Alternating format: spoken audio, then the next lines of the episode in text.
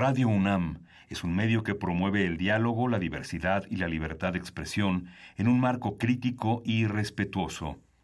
Los comentarios expresados a lo largo de su programación reflejan la opinión de quien los emite, mas no de la radiodifusora.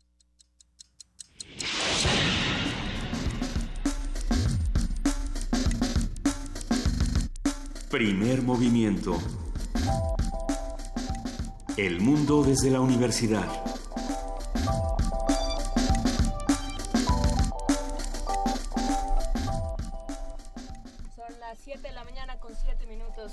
Estamos este jueves 25 de enero. Saludos a todos mis parientes que cumplen años hoy, que son como tres. Que son como tres, Juana Inés de esa.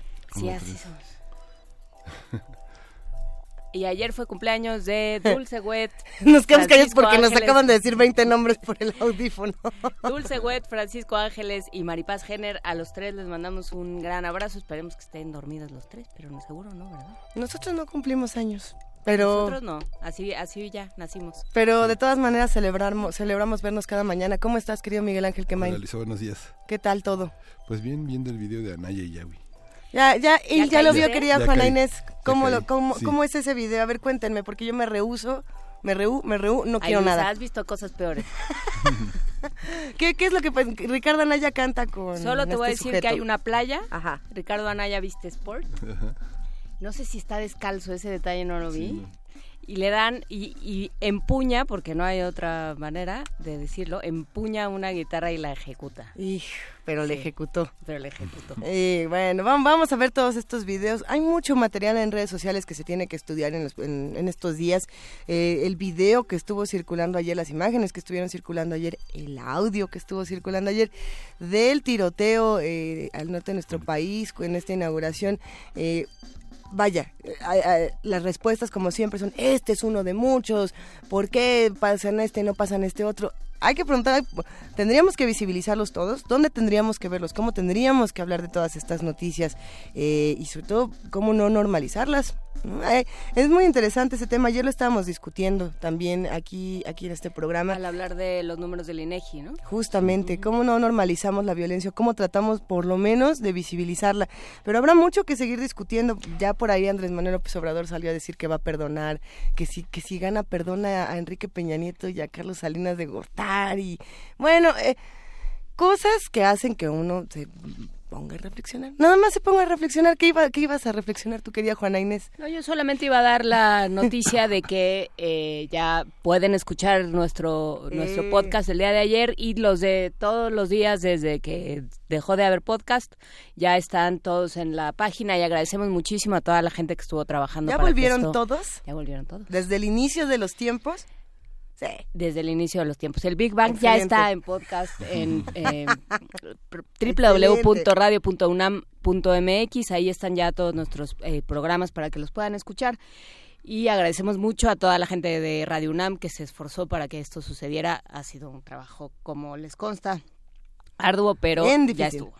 Gracias a todos nuestros queridos amigos de Radio UNAM. Les recordamos que a partir de las 8 de la mañana también entramos a TV en www.tv.unam.mx o en el canal 120 o en el 20. Eh, vamos a tener un programa muy, muy, muy rico, lleno de información, querido Miguel Ángel. Sí, vamos a abrir con gastronomía, la cocina del norte, una conversación con José Eduardo Arenas, él es guitarrista y cocinero sonorense, es dueño de Tetacawi, una boutique del taco donde ofrece sabores del mar de Sonora, Baja California y Sinaloa. Va a estar con nosotros aquí en vivo. Ya nos estará contando qué, qué se come en el norte, porque hemos tenido esta discusión muchas veces en este programa y no siempre está el que dice, pues es que en el norte solo se come carne asada y entonces Y tortillas 20 de más harina. se enojan y dicen, no es cierto, y aquí- exacto, tortillas de harina y otros dicen, pues no se llaman así, se llaman de esta otra manera y vamos a ver qué pasa con la cocina del norte. En Historia de México, el doctor Alfredo Ávila, quien por cierto el día de ayer estuvo tuiteando que se empapó en el aguacero eh, del sur de la Ciudad de México el día de ayer, que, que- ¿cómo los agarró?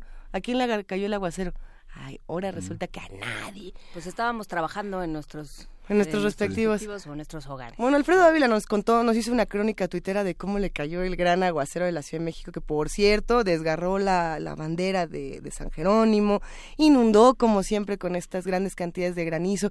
Una vez más al sur de la ciudad, si usted vive por ahí, tome sus precauciones porque no sabemos si el día de hoy llueve.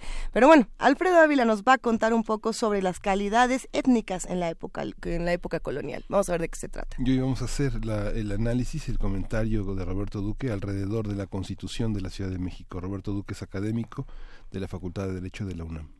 Tendremos más conversaciones aquí en Primer Movimiento.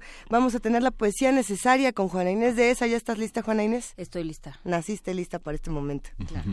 ¿Y cómo vamos a cerrar? En la nota internacional tenemos el informe de Oxman sobre distribución de riquezas y el comentario es de Rocío Stevens, ella es directora de movilización pública de Oxfam, México. ¿Sabes por qué me lo salté? La verdad es que estoy, eh, estoy tan conmocionada con lo que está pasando con Lula da Silva en los últimos días, en las últimas horas, que, que ahora sí que mi, mi visión fue directamente hacia allá. Eh, ¿Qué está pasando? En, Brasil. ¿Qué está pasando en Latinoamérica? Vamos a platicar de todo esto con Tania Carranza Gaitán. Ella es doctora en estudios latinoamericanos por la Facultad de Filosofía y Letras de la UNAM.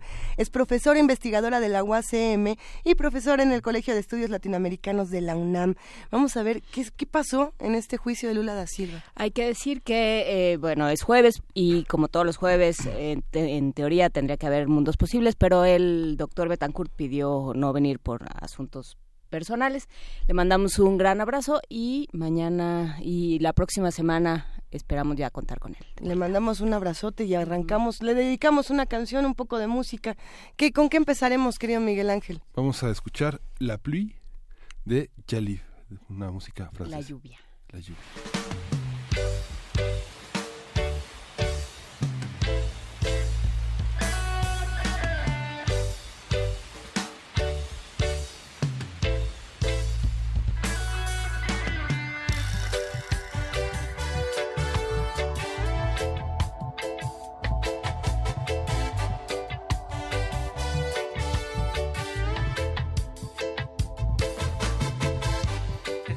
Il y a bien longtemps qu'il y a le calme avant la tempête. Je sais, il y a déjà un bout de temps que ça s'annonce. Quand c'est terminé, alors ils disent qu'il pleuvra un jour ensoleillé.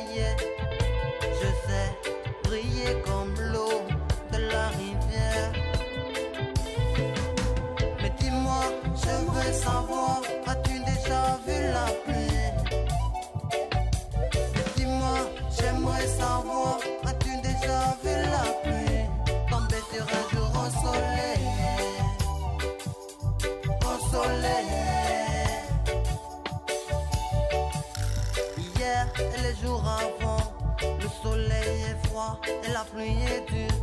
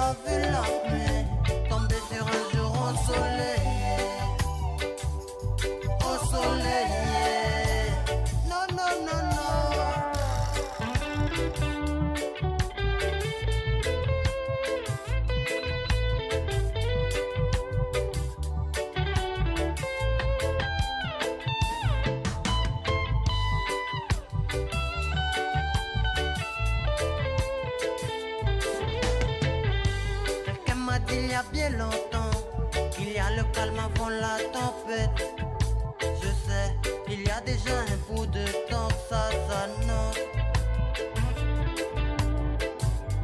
Quand c'est terminé, alors ils disent qu'il pleuvra un jour ensoleillé.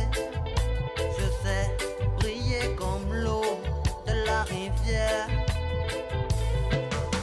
Mais dis-moi, je veux savoir, as-tu déjà vu la pluie? Dis-moi, j'aimerais savoir, as-tu déjà vu la pluie tomber sur un jour ensoleillé,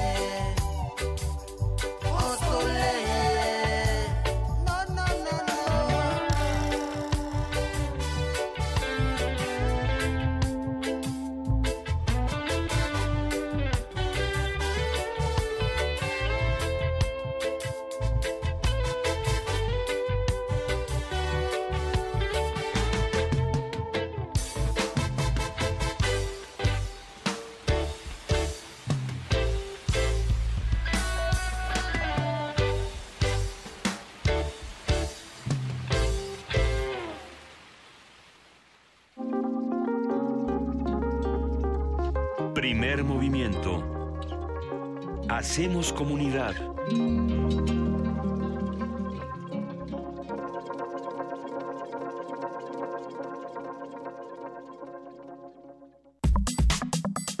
Jueves gastronómico. La cocina del norte se define por las características de su geografía, intenso sol, poca agua, altas temperaturas en verano y fríos inviernos que determinan los ingredientes y la forma de combinarlos para crear platillos nuevos. El poeta, ensayista y pensador mexicano Alfonso Reyes estaba interesado en la gastronomía y por ello sabía lo importante de acompañar una buena comida con un vino apropiado. Esto lo señala en su libro Memorias de Cocina y Bodega. Vamos a conversar sobre la cocina del norte del país. ¿Qué sabemos? ¿Qué queremos saber sobre ella? ¿Cuáles son sus ingredientes? ¿Dónde puede probarse? Y para ello está con nosotros José Eduardo Arenas, él es guitarrista y cocinero sonorense y participante de Masterchef 2017, dueño de Tetecawi, boutique del taco, donde ofrece los sabores del mar de Sonora, Baja California y Sinaloa. Bienvenido, José Eduardo. Muchas gracias por la invitación.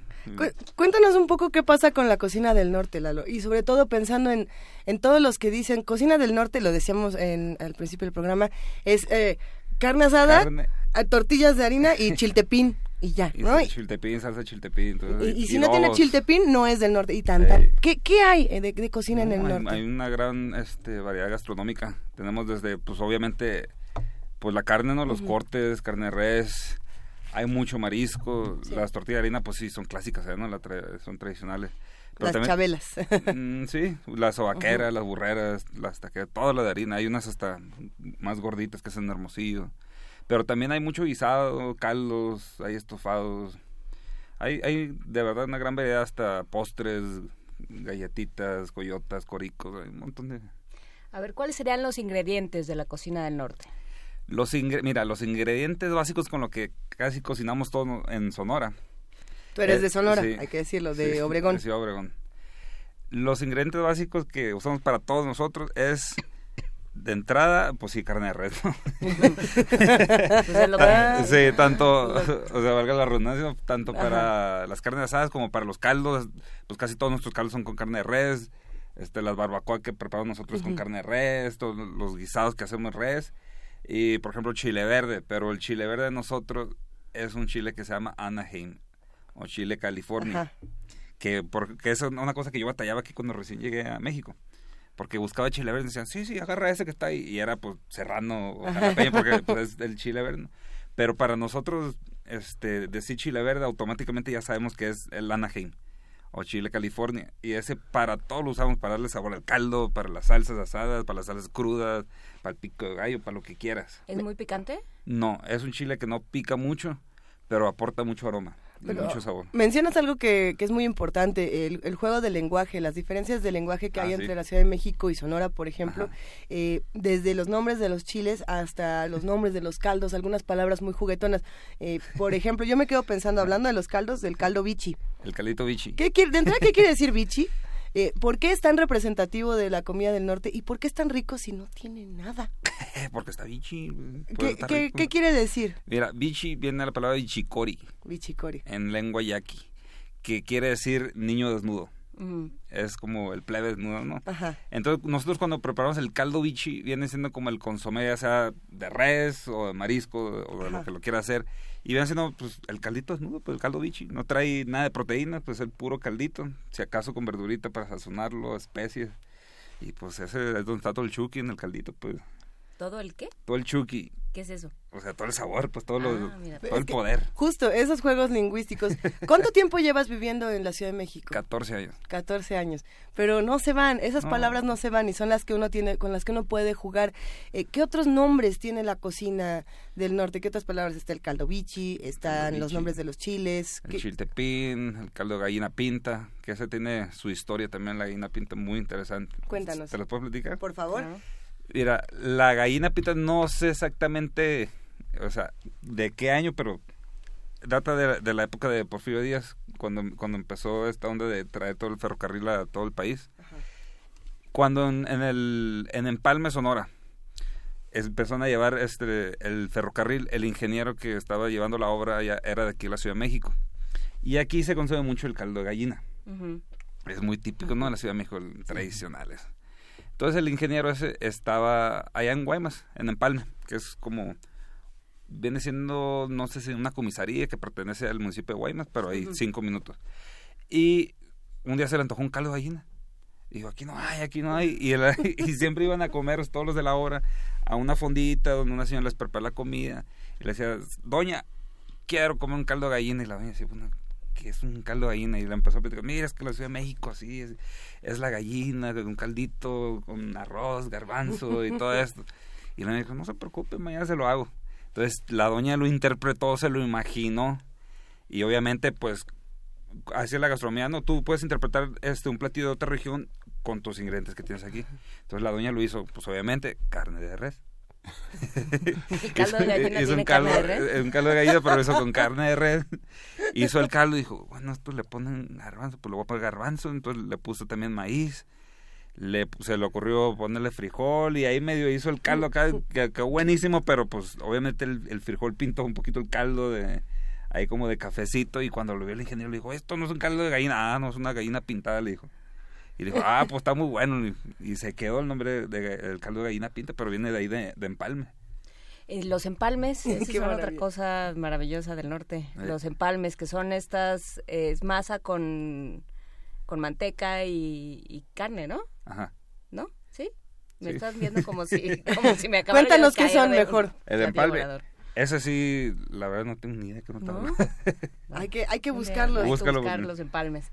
Eh, pregunta Armando Carreto si se usa el cerdo. Sí, también. con carne de cerdo. Mucho cerdo también. Este, es una de las proteínas básicas en, en Sonora. De hecho, Sonora es el principal exportador de cerdo, de carne de cerdo a China. Mm. Y, pues, y mucho, muchas carnitas. ¿Sonora? Sí. Es el principal exportador de carne de cerdo a China. A ver, eh, ¿Y pensemos... cómo lo cocinan? Ajá. Pues mira, hacemos carnitas, hacemos también como en salsa verde, pues en tamales también se puede hacer, de, de pues, mucho menos guasado también. Todo, pues nosotros prendemos el carbón y va, Y todo va para allá. ¿Y, qué- ¿Y cómo puedes reinterpretar toda esa cocina? Porque no es lo mismo estar en Obregón o estar en diferentes latitudes de Sonora o de Sinaloa o de otras partes donde parece ser que todo el mundo se conoce, ¿no? De pronto dices, tú eres de Obregón, ay, pues yo soy de Guatabampo y ya son mejores amigos Ah, de sí, por vida. eh, Eso Tengo pasa. amigos de Guatabampo. eh. Pa- Pasa muy seguido, ¿no? Que parece ser que, que todo el mundo se conoce, que todos se sientan a comer como este ritual de, de hermandad. Pero cuando llegas a la Ciudad de México y hay tanta variedad, y hay tantas cosas, y hay tantos locales, y hay tantos restaurantes, ¿cómo se reinterpreta la cocina del norte? ¿Cómo se tiene que vivir? Pues yo creo que uno también tiene un poquito el compromiso de traerla, acercarla, que la gente aquí en la Ciudad de México también conozca nuestra gastronomía. Este, aprender también de la gastronomía que hay aquí en México, que a mí me encanta. A mí, la verdad, la comida aquí del DF, hay comida muy buena, muchos caldos, los taquitos en la calle para mí son los mejores, los tamales. Y bueno, interpretar de alguna manera eso también como a nuestro estilo, ¿no? Como de alguna manera fusionar un poquito. O sea, traernos lo original de allá, pero también como meterle por lo que hay aquí, ¿no? Fusionar algo. Vam- Vamos a imaginar que nos traemos al, al cerro de Tetacagui aquí a la Ciudad de México, pero antes de, de llegar a ese momento, querida Juana Inés, ibas a, Eh, a comentar. a- a- no, es que en, en redes están muy Están preocupados, quieren, quieren, ya quieren saber todo. Quieren, Gea quiere saber dónde consigue el chile California en la Ciudad de México. Ese es un problema y necesito que me ayuden. No hay en la Ciudad de México. Hay muy poco y muy peleado porque, o sea, lo traen de allá, pero llega, yo hasta batallo mucho, en- ni en la central de Abastos lo encuentro. O sea, me metí literal a la central de Abastos a buscar Al con los chileros y no lo tienen. Porque llega poquito y se va directo a un supermercado que ya tiene, no sé si es un deal ahí o algo, pero ese poquito que ya ¿Qué se supermercado es? Digo, nada más para saber, ¿se puede Yo- decir la marca? No sé, ¿se puede decir? Sí, di lo Ah, que necesites. sí. A Superama. Se va a Superama directamente. Directo a Super, ya estamos haciendo promoción. No, no, Pero- no, también hacer la crítica, ¿no? De que Sí, no pueden quién sabe por- acaparar todos los Sí, chiles, pues, ¿no? tienen algo ahí que nada más ellos lo venden. ¿Y no se puede cultivar de manera este local, digamos, de Mm. manera doméstica? ¿No, No, es tan fácil? No, es tan fácil. Porque Es hay ciertos es chiles de- más fáciles, Sí, ¿no? pero el chile verde ese, eh, bueno, en California, es de tierra árida. pues. Ah, Donde no, es- o sea, sí, no. De hecho, viene de, de Anaheim, de- viene de California y se lo trajeron a México. Y pues en Sonora y en Sinaloa se da muy bien. Y por aquí, pues yo creo que no, no lo dan, pero llega poquito. Pruébenlo, búsquenlo ahí, vayan al súper ahí, busquen chile Anaheim, les va a gustar mucho. Yo les recomiendo que lo usen para darle sabor al caldo. Van a hacer un caldo de res, un caldo de pollo, un- lo que quieran. Un trocito de ese chile se lo avientan en el caldo mientras se está cocinando y le va a dar un aroma muy rico el caldo y no pica. A ver, ah, ¿se puede dar una receta? ¿Nos puedes dar una receta Sí. breve, ah, sabrosa de lo que podríamos probar en el chile. Tetacagui con el chile? En Tetacawi, mira, o en el chi- o en no tienes platillos con... Sí. Sí, sí, sí. pues este, yo lo uso mucho para hacer la machaca de marlin. Ujú. Ajá. Pues, literal, un estofadito con eh, pues una verdura básica, ¿no? Este, cebolla, tomate y chile verde. Y ajo, un montón de ajo para que le dé aroma. Y especies ahí, ¿no? Orégano, comino y todo eso. Pero el chile verde, este, cuando lo estás ahí citronando, salteando, como le quieran decir, le da un aroma muy rico a la comida. Y a los caldos y a las salsas y todo eso. Pruébenlo a ese y búsquenlo para que lo empiecen a traer más a la Ciudad de México. Entre más lo consuman, pues a lo mejor Más empiezan lo a traer traen. más. Pues sí. Eh, tamales regiomontanos, pregunta Miguel Mendoza. Bueno, di- comenta Miguel Mendoza sobre los tamales regiomontanos. ¿Cómo se distinguen de los de acá, los tamales? De los del DF o los de Ajá. los de Sonora. Lo- los de Sonora, los de... ¿Cómo son distintos los tamales? Bueno, de entrada son este un poco más chiquitos. Y casi todo es, por ejemplo, con mucho con chile colorado. Nosotros hacemos mucho el tamal con de carne con chile colorado, que el chile colorado, Sí. bueno, esa es otra palabra típica que usamos, el chile colorado es el chile guajillo. Ajá. Mm, Entonces, por ejemplo, es ese y son muy parecidos nada más que más chiquitos. Y aquí todo es en salsa verde con pollo y todo eso, ¿no?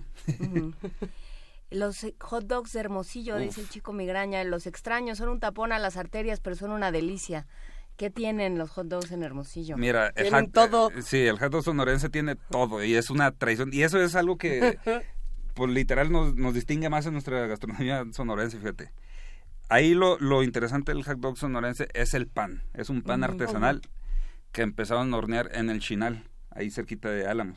Y ya de ahí se empezaron a llevar ya más para arriba, ¿no? Para Navajoa, Obregón, Hermosillo. Pero es un pan de, de harina trigo muy sabroso. Sí es pesado porque tiene bastante mantequita, entonces Se hace con manteca. así. Sí, sí, sí. Entonces, este pan lo interesante es que lo calientan en vapor. O sea, no es en la plancha ni doradito, nada. Si quieres, tú lo puedes pedir que te lo doren, pero eh, va caliente del vapor y se monta con una salchicha que se hace también allá en una marca local muy rica que obviamente que trae pavo, cerdo y res, obviamente ya hablando de eso pues también de res Ajá. y bueno ya hay muchas variedades no que se le echan cebolla asada, guacamole, en Hermosillo le ponen hasta papitas, lechuga, frijol, un montón de cosas.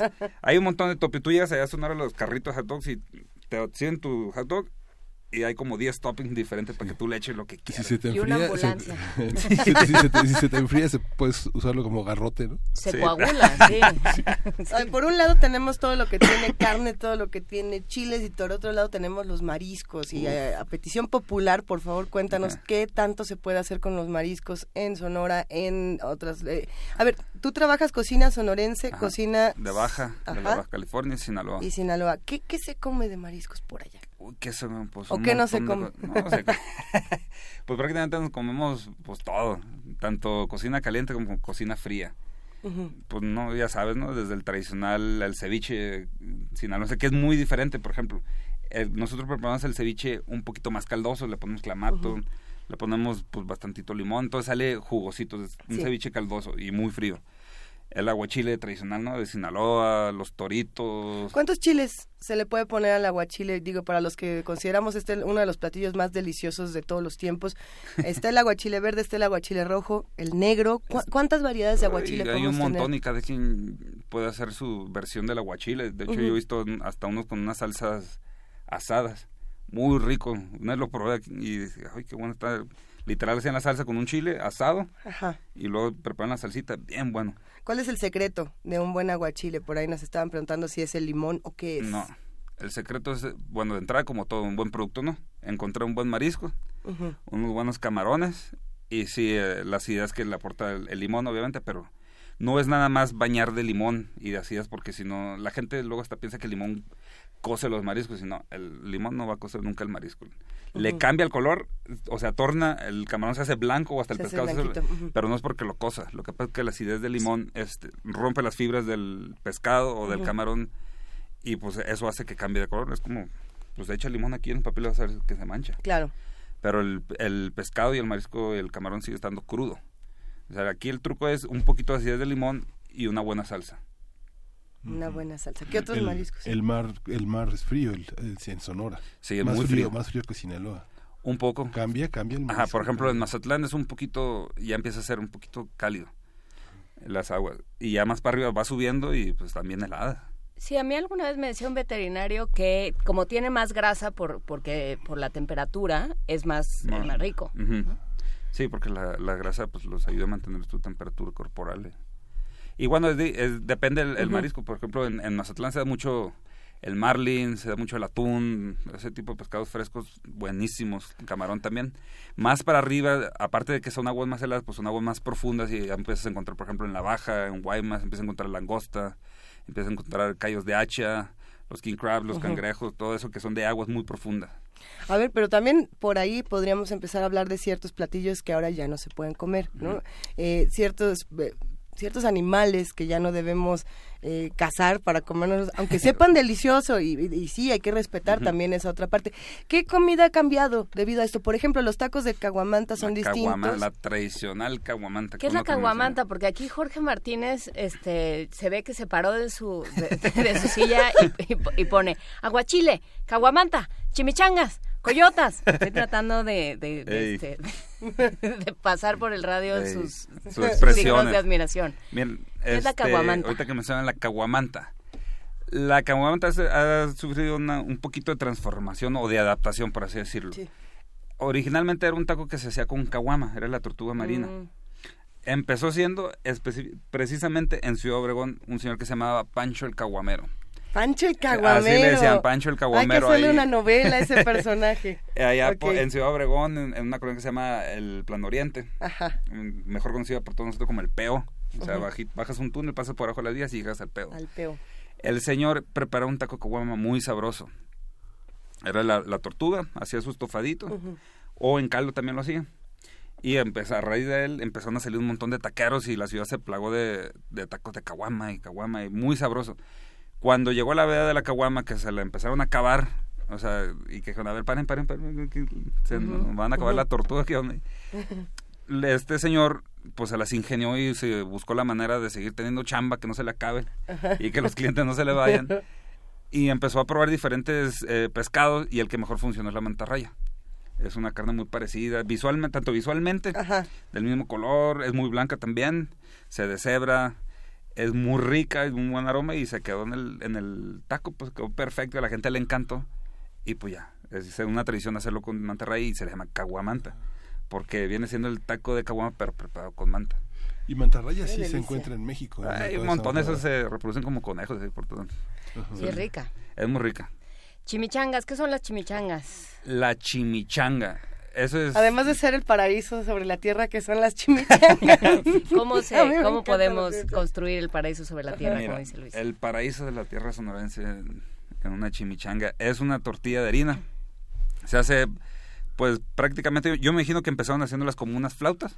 Por, por platicando lo mismo no que se adapta a la cocina. Yo me imagino hace muchos años alguien vino a la Ciudad de México y vio las flautitas que hacen aquí en las fritangas. Y le gustó mucho y dijo pues yo las voy a hacer ahí en Sonora pero volviendo volviendo a lo ajá, pues, volvi- volviendo a lo mismo pues dijo pues qué ingredientes tenemos allá pues lo- nosotros la tortilla de harina y las empezaron a hacer de tortilla de harina y un poquito más grande y va a- haz cuenta es lo mismo una tortilla de harina enrollada frita. Eh, las tradicionales son de carne de res deshebrada eh, luego se empezaron a hacer de picadillos después de machaca y han sufrido y, igualmente transformaciones pues ha ido creciendo con tortillas más grandes ya no es tanto como una flauta ahora, la puedes enrollar también como un burro un burrito un burro percherón grande como tú quieras y del y de- Un burrote. un burrote y este y pues con el relleno que tú quieras yo las preparo mucho con marisco que es lo que más me gusta trabajar Hay muchas preguntas todavía, tanto en redes sociales como el equipo de producción, que ya también están sacando sus propias dudas. Se nos está viniendo un poco el tiempo encima. A ver, nos, sí, sí pues, se da tiempo de preguntar, ¿cómo es la salsa quemada de Sinaloa? Esa la salsa quemada de Sinaloa debe ser yo me imagino que es con los chiles asados con el igual con el chile verde pues asado el tomate la cebolla asada de ajo y de- en el molcajete y pum pum.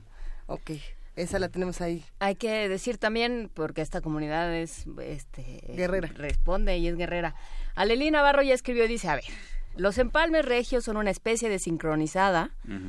Con manteca y ajá, o sea, son son tortillas empalmadas. Ah, ok. Con manteca y relleno de frijoles, chicharrón o panela. Uf. Ella la comp- los compra en la Ramos de Monterrey. Yo tengo unos congelados que me llevaron a una feria de libro. Los voy a traer y van a ver, muchachos. Este, ¿qué más? Del, el- del, chi- del chile Anaheim, Anaheim. dice Gea, en casa se utiliza mucho el California, lo traemos de San Luis Río Colorado, a lo mejor te puedes conseguir un, un dealer por ahí. Sí, ¿no? Lo, lo deshidratamos. Un dealer de chiles al rato traficando con chile verde. Nuestra especialidad es el pollo con piña eh, con su chile California. Ándale. Fíjate. Pollo a la piña con chile. Oye, Y y sobre todo, una de las preguntas que ya está repitiéndose en redes es, ¿dónde está el restaurante? ¿Qué hay en el restaurante? ¿A qué hora nos vemos? ¿Y como, cua- como cuánto nos vamos a gastar para, para llegar bien armados y por lo menos echarnos nuestro caldo bichi y nuestros tacos de caguamanta? Ok, mira, el, el Tetacawi, mi negocio, viene siendo como un pedacito del mar de Sonora, aquí en la Ciudad de México. Estamos ubicados dentro del nuevo Mercado Roma, ahora en Coyoacán. Que ayer tuvo su inauguración. Ayer precisamente eh, hubo inauguración, se tuvo buena la fiesta y pues vengo un poquito desvelado, como me oyen. Sí, no, se te nota como... si- Vengo, Claro que vengo no. se te nota disminuido, dirían en mi no, casa. hombre, no. Estamos ahí dentro sobre la avenida Miguel Ángel de Quevedo, número 353, Ujú. en la colonia Romero Terreros. Y ahí nosotros lo que ofrecemos es marisco, ¿no? estilo Baja, Sinaloa, Sonora, desde el tradicional taco fish, estilo ensenada, taco de camarón, pescado capeado, quesadillas de marlin, camarón, un taquito de pulpo, una salsa de barbacoa muy sabroso. Tengo chimichangas, que son las reinas, lo que más pide la gente. Sí. Chimichangas de marlin, la perrona. La chimichanga perrona. ¿Cómo es la perro- chimichanga La perrona? perrona trae todos los poderes. Trae marlin, camarón, queso crema en chile güero. Asado, que es el chilito caribe también es, ese es uno muy que usamos ¿Y mucho ese allá. sí se encuentra? Eh, Sí, ese sí, sí, aquí el chile caribe sí hay mucho aquí porque lo traen, lo, lo cosechan Ujú. mucho en Puebla, en el Bajío, en León, Guanajuato, en Querétaro. Sí, bueno, mucho. que Jorge Martínez, el mismo que, este, que manda signos de admiración, ya mandó la fórmula, según el arroba el holandespicante.com, eh, ya nos mandó la fórmula para cultivar, plantar y cosechar el chile Anaheim. Venga, su- pues que me la pase. Ahorita lo está, voy a- ahorita te lo mandamos. En la casa lo voy a sembrar y voy a empezar a traficar con él. Ándale, en un arenero ahí que pongas. Ándale.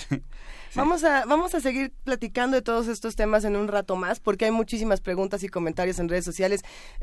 La comunidad que, que está aquí en Radio UNAM te saluda, te abraza. Muchas Están muy emocionados, Lalo, y te agradecemos mucho. Nos vemos al rato. No, no, no tenemos que quedarnos Ay. con el antojo. Vámonos a Y que tambide que en el que en el Walmart también lo venden. Ah, de Ya repente, nos mandó de- que sí. 52 pesos el kilo, ¿ya? Está bien. Ah, no, bueno. está ah, todo. Pues está barato porque yo lo he encontrado hasta 90 pesos y digo. Pues ahí está. Es la misma empresa. Sí. Pues sí. Gracias, querido Arenas. Muchas Nos vemos gracias en la el rato. Sí. Los invito para que vayan cuando quieran. Gracias. Eso. De Animal Colectivo vamos a escuchar Kinda Bunkers. ¿Animal colectivo? ¿Como animal colectivo?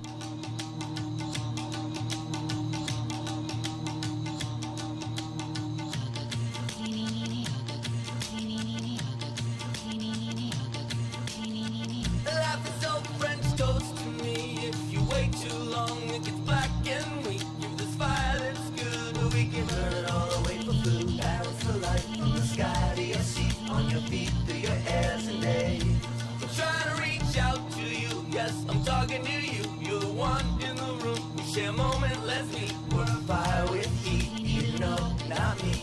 all start suddenly and get carried so far away.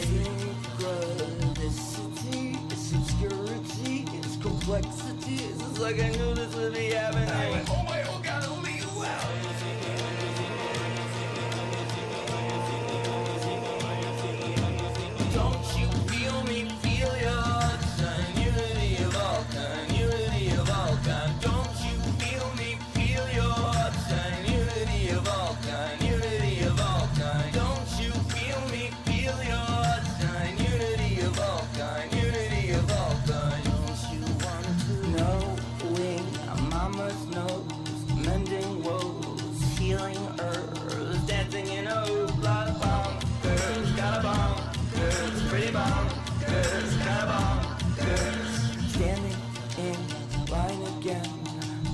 and then asking my friend, Have you ever felt like really bomb?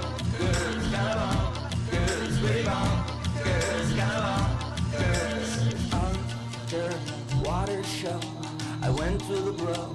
My head was exploding. Said, man, this earth is really bomb. Girls got a bomb. Girls Straight bonkers, got bonkers. Irrepressibility, sustainability, impossibility. What the fuck is happening?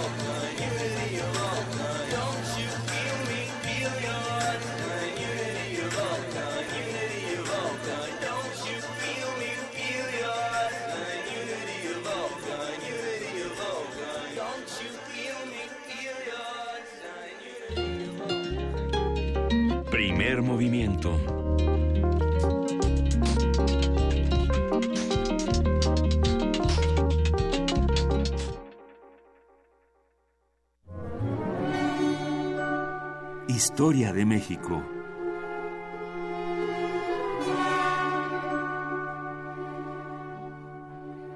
Desde las profundidades de la inundación de la Ciudad de México en la tarde de ayer, se alza triunfador Alfredo Ávila. Él es investigador del Instituto de Investigaciones Históricas de la UNAM y presidente del Comité Mexicano de Ciencias Históricas. ¿Cómo estás, querido Alfredo? Hola, buenos días. Y a partir días. del día de ayer, buzo honorario de la colonia Villaguapa. ¿Cómo estás? Nos da mucho gusto que nos acompañes, Alfredo. ¿De qué vamos a hablar el día de hoy? Pues mira, vamos a hablar de... eh, pues vamos a empezar por los cuadros de castas, esas cosas tan bonitas, y, y- y vamos a hablar de, las calidades eh, eh, raciales en la época colonial, a partir de un libro que me regalaron hace un par de días, me regaló una amiga, me lo trajo del Colegio de Michoacán el, el lunes. El libro es de José Gustavo González Flores y se llama Mestizaje de papel. El título es muy, muy lindo. Eh, Mestizaje de papel. mestizaje de papel y eh, y es una historia demográfica de Taximaroa en Michoacán.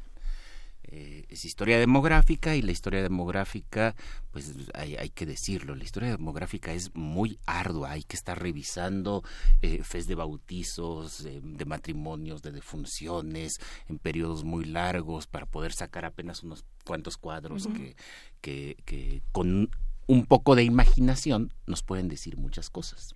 Nos pueden decir, por ejemplo, eh, eh, nos pueden hablar acerca de la mentalidad de, la población. Eh, no es raro, por ejemplo, en, Taximaroa eh, se, se nota muy bien a partir de los cuadros que, que elaboró Flores que, que la mayoría de la gente, por ejemplo, se casa en enero y en febrero. En febrero casi todo el mundo se casa porque luego viene la abstinencia de, De la cuaresma. de la cuaresma. Entonces es, es muy raro, a mí me parece raro que la gente se case para tener abstinencia, pero bueno, este es parte de también de y es parte Sí, sí, también de sí. ciclos agrícolas. Eh, eh, te casas una vez que está pasando la parte más dura del invierno. Eh, y todavía tienes la cosecha que, que acabas de, de tener del año del año anterior, ¿no? No es todavía la temporada más más mala.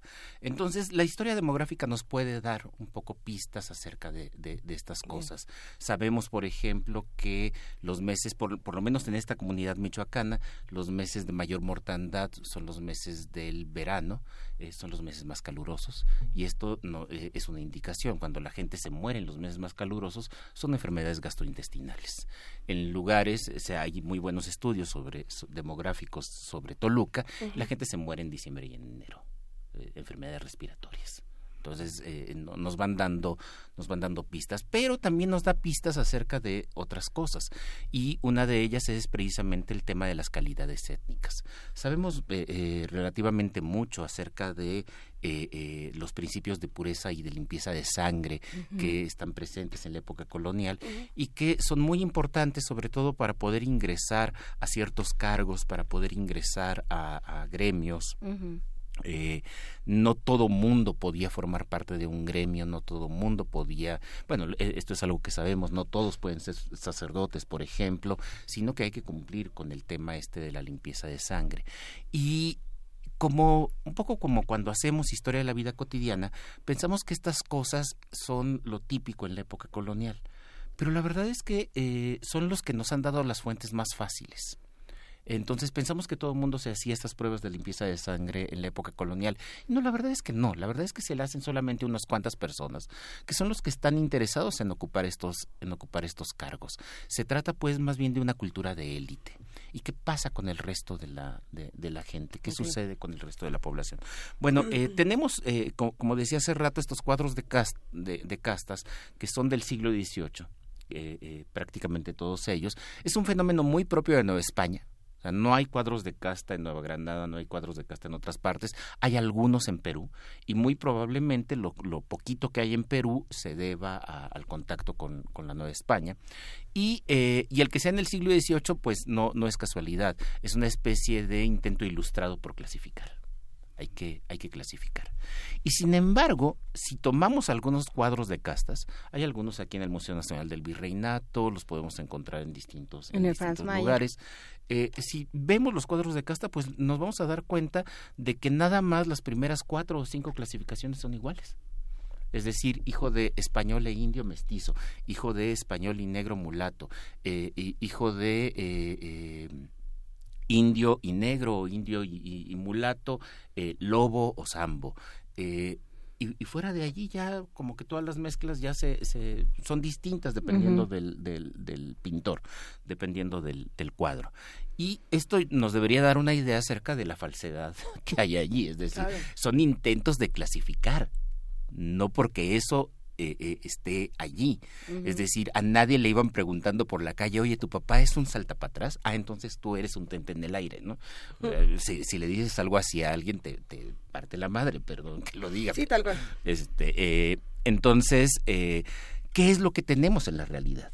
Y, eso es, una pregunta que podemos empezar a, responder a partir precisamente de los archivos parroquiales y a partir precisamente de esta historia demográfica, de esta historia tan árida, tan difícil de hacer, pero que ofrece resultados bien, bien interesantes. Y lo que ofrece el, el resultado de este libro que, estoy leyendo de, mestizaje de papel, el primero es que los indios son una categoría jurídica más que otra cosa. Es decir, aquellas personas que eh, nacen y son registradas en un pueblo de indios, por ese solo hecho, son indios. Oye, pero podríamos empezar a ver allí, ¿no? Este, el, el padre es español y la madre es, es- es india. Sí, pero nació dentro del pueblo de indios. Quiero decir, no es que la madre se haya mudado a otro lado, sino que llegó algún gachupino, llegó algún criollo por allí, eh, eh, tuvo amoríos con una mujer de la República de Indios, y entonces eh, el producto, el hijo, es indio, por ese solo hecho. Entonces se trata de una categoría jurídica. Y esto explica por qué en algunos lugares, no es el caso de Taximaroa, pero, pero es el caso de Tlaxcala, por ejemplo, o de la Ciudad de México, eh, a comienzos del siglo XIX nos podemos encontrar indios que son güeritos y de ojo claro. Porque en realidad ya son muy mestizos, pero viven dentro del orden de la República de Indios y, eh, eh, y esto les da esa, esa categoría. ¿Por qué hay que mantenerlos? La, la pregunta, la pregunta es esa. Y hay que mantenerlos por una razón muy simple. Pagan tributo. Mientras sigas siendo indio, pagas tributo. Entonces la clasificación tiende a, a- a ese sentido. ¿Y qué pasa con las otras clasificaciones? Bueno, el, el libro, eh, este que, que- que recién leí, lo que muestra es cómo hay mucha eh, discrecionalidad del cura a la hora de asignar eh, eh, la calidad étnica. Entonces, el cura puede ver que llegan, eh, fuera de la República de Indios, en, en- otros lugares, el cura puede ver que llega alguien que se identifica a sí mismo como indio. Pero si el cura lo ve un poquito más claro o lo ve un poquito más oscuro, puede claramente decir, no, tú, tú eres mulato. Y con eso le otorga una serie de privilegios o se los quita. O se los quita y, y de obligaciones. ¿eh? Y entonces tu hijo, si, si, si yo digo que tú eres mulato, entonces tu hijo no es indio. ¿sí? tu hijo va a ser un mestizo, tu hijo va a ser un- algún tipo de, de casta. Eh, y además de la discrecionalidad, además de, de un poco la formación del, del propio cura y, y- y cómo ve a las personas que están llegando a los matrimonios, a- eh, también está el tema de, eh, de la fiscalidad. Eh, los españoles pagan impuestos, el indio solo paga tributo, el español paga impuestos y paga diezmo, y el diezmo va directo para la, para la iglesia. Entonces muchos, a muchos curas les conviene bautizar como españoles. El, el- el padre es un mulato y la madre es castiza, no, no importa, al, el hijo será español. Y, en- y el resultado es, es, es un resultado muy divertido porque eh, eh, algo que se ve en este, en este libro es como hay familias de diferente calidad étnica. Entonces, un- uno podría pensar, a ver, ¿cómo, cómo está eso? Pues resulta que puedes tener un padre, una madre que tienen una calidad étnica y luego seis hijos, pero el, el hijo primero es indio y el hijo sexto es mulato o, o es, o es castizo o es español. Porque alguien más, lo- o sea, porque fueron diferentes personas quienes asignaron. Porque fueron diferentes eh, curas los que, los que hacen el registro con diferentes intereses. Pu- Puedes tener algunos curas muy tradicionales a los que no les importa y entonces dicen, bueno, es hijo de indio y de India, entonces es, es indio, punto, no, no pasa nada. Pero puede que haya otros que digan, no, este, me conviene que alguien más me pague diezmo, entonces ya no digo que es hijo de indio o de India, sino que es hijo de, de- indio y de, y de mulato. Y entonces eh, asigno una condición, una calidad étnica diferente. Y la tendencia es, esto es bien, bien interesante, la tendencia en el siglo XVIII es a bautizar más españoles. Entonces, acá la, eh, eh, esto nos, nos descompone todo.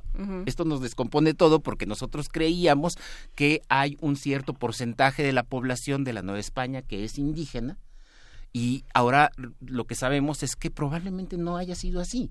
Y lo más difícil del caso es que no tenemos herramientas como para poder empezar a sacar eh, eh, padrones generales acerca de cuál es la población india, cuál es la población de las poblaciones mestizas, porque no hay una, no, a nadie se le decía mestizo para empezarse, Ujú. son español, mulato, etcétera, eh, y, y la población propiamente española.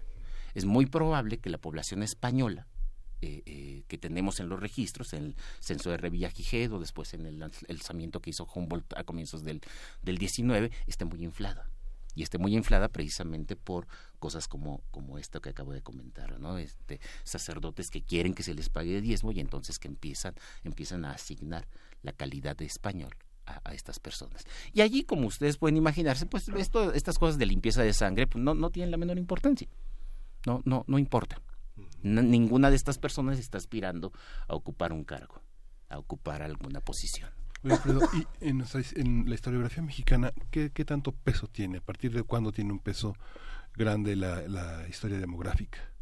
Mira, la historia demográfica se empezó a hacer en México hacia los años finales de los 70 y en la década de los 80 sobre todo. Y el, el interés más fuerte de, de la historia demográfica tenía que ver con historia de epidemias.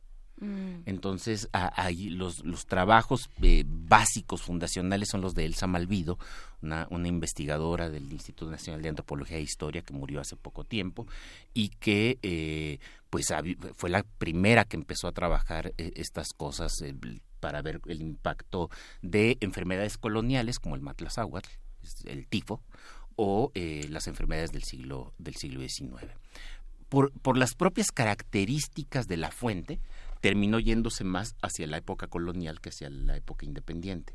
La época independiente, eh, un poco con el desastre político, el- los problemas en los archivos y luego, más importante, cuando la iglesia deja de ser el- la única fuente, cuando se abre el registro civil, eh, las fuentes se empiezan a dispersar. En la época colonial no, en la época colonial tenemos una, un, un único tipo de, de fuentes, una sola línea, que son los registros parroquiales. ¿no? Entonces es más fácil de trabajar, Bueno, más fácil entre comillas.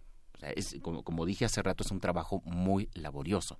Ya en alguna ocasión anterior había hablado del trabajo extraordinario de William Taylor para ver quién se llamaba Guadalupe, ¿no? O sea, y, eso sí. tienes que estar revisando foja por foja de registros bautismales, pero te da, te da muchísimo.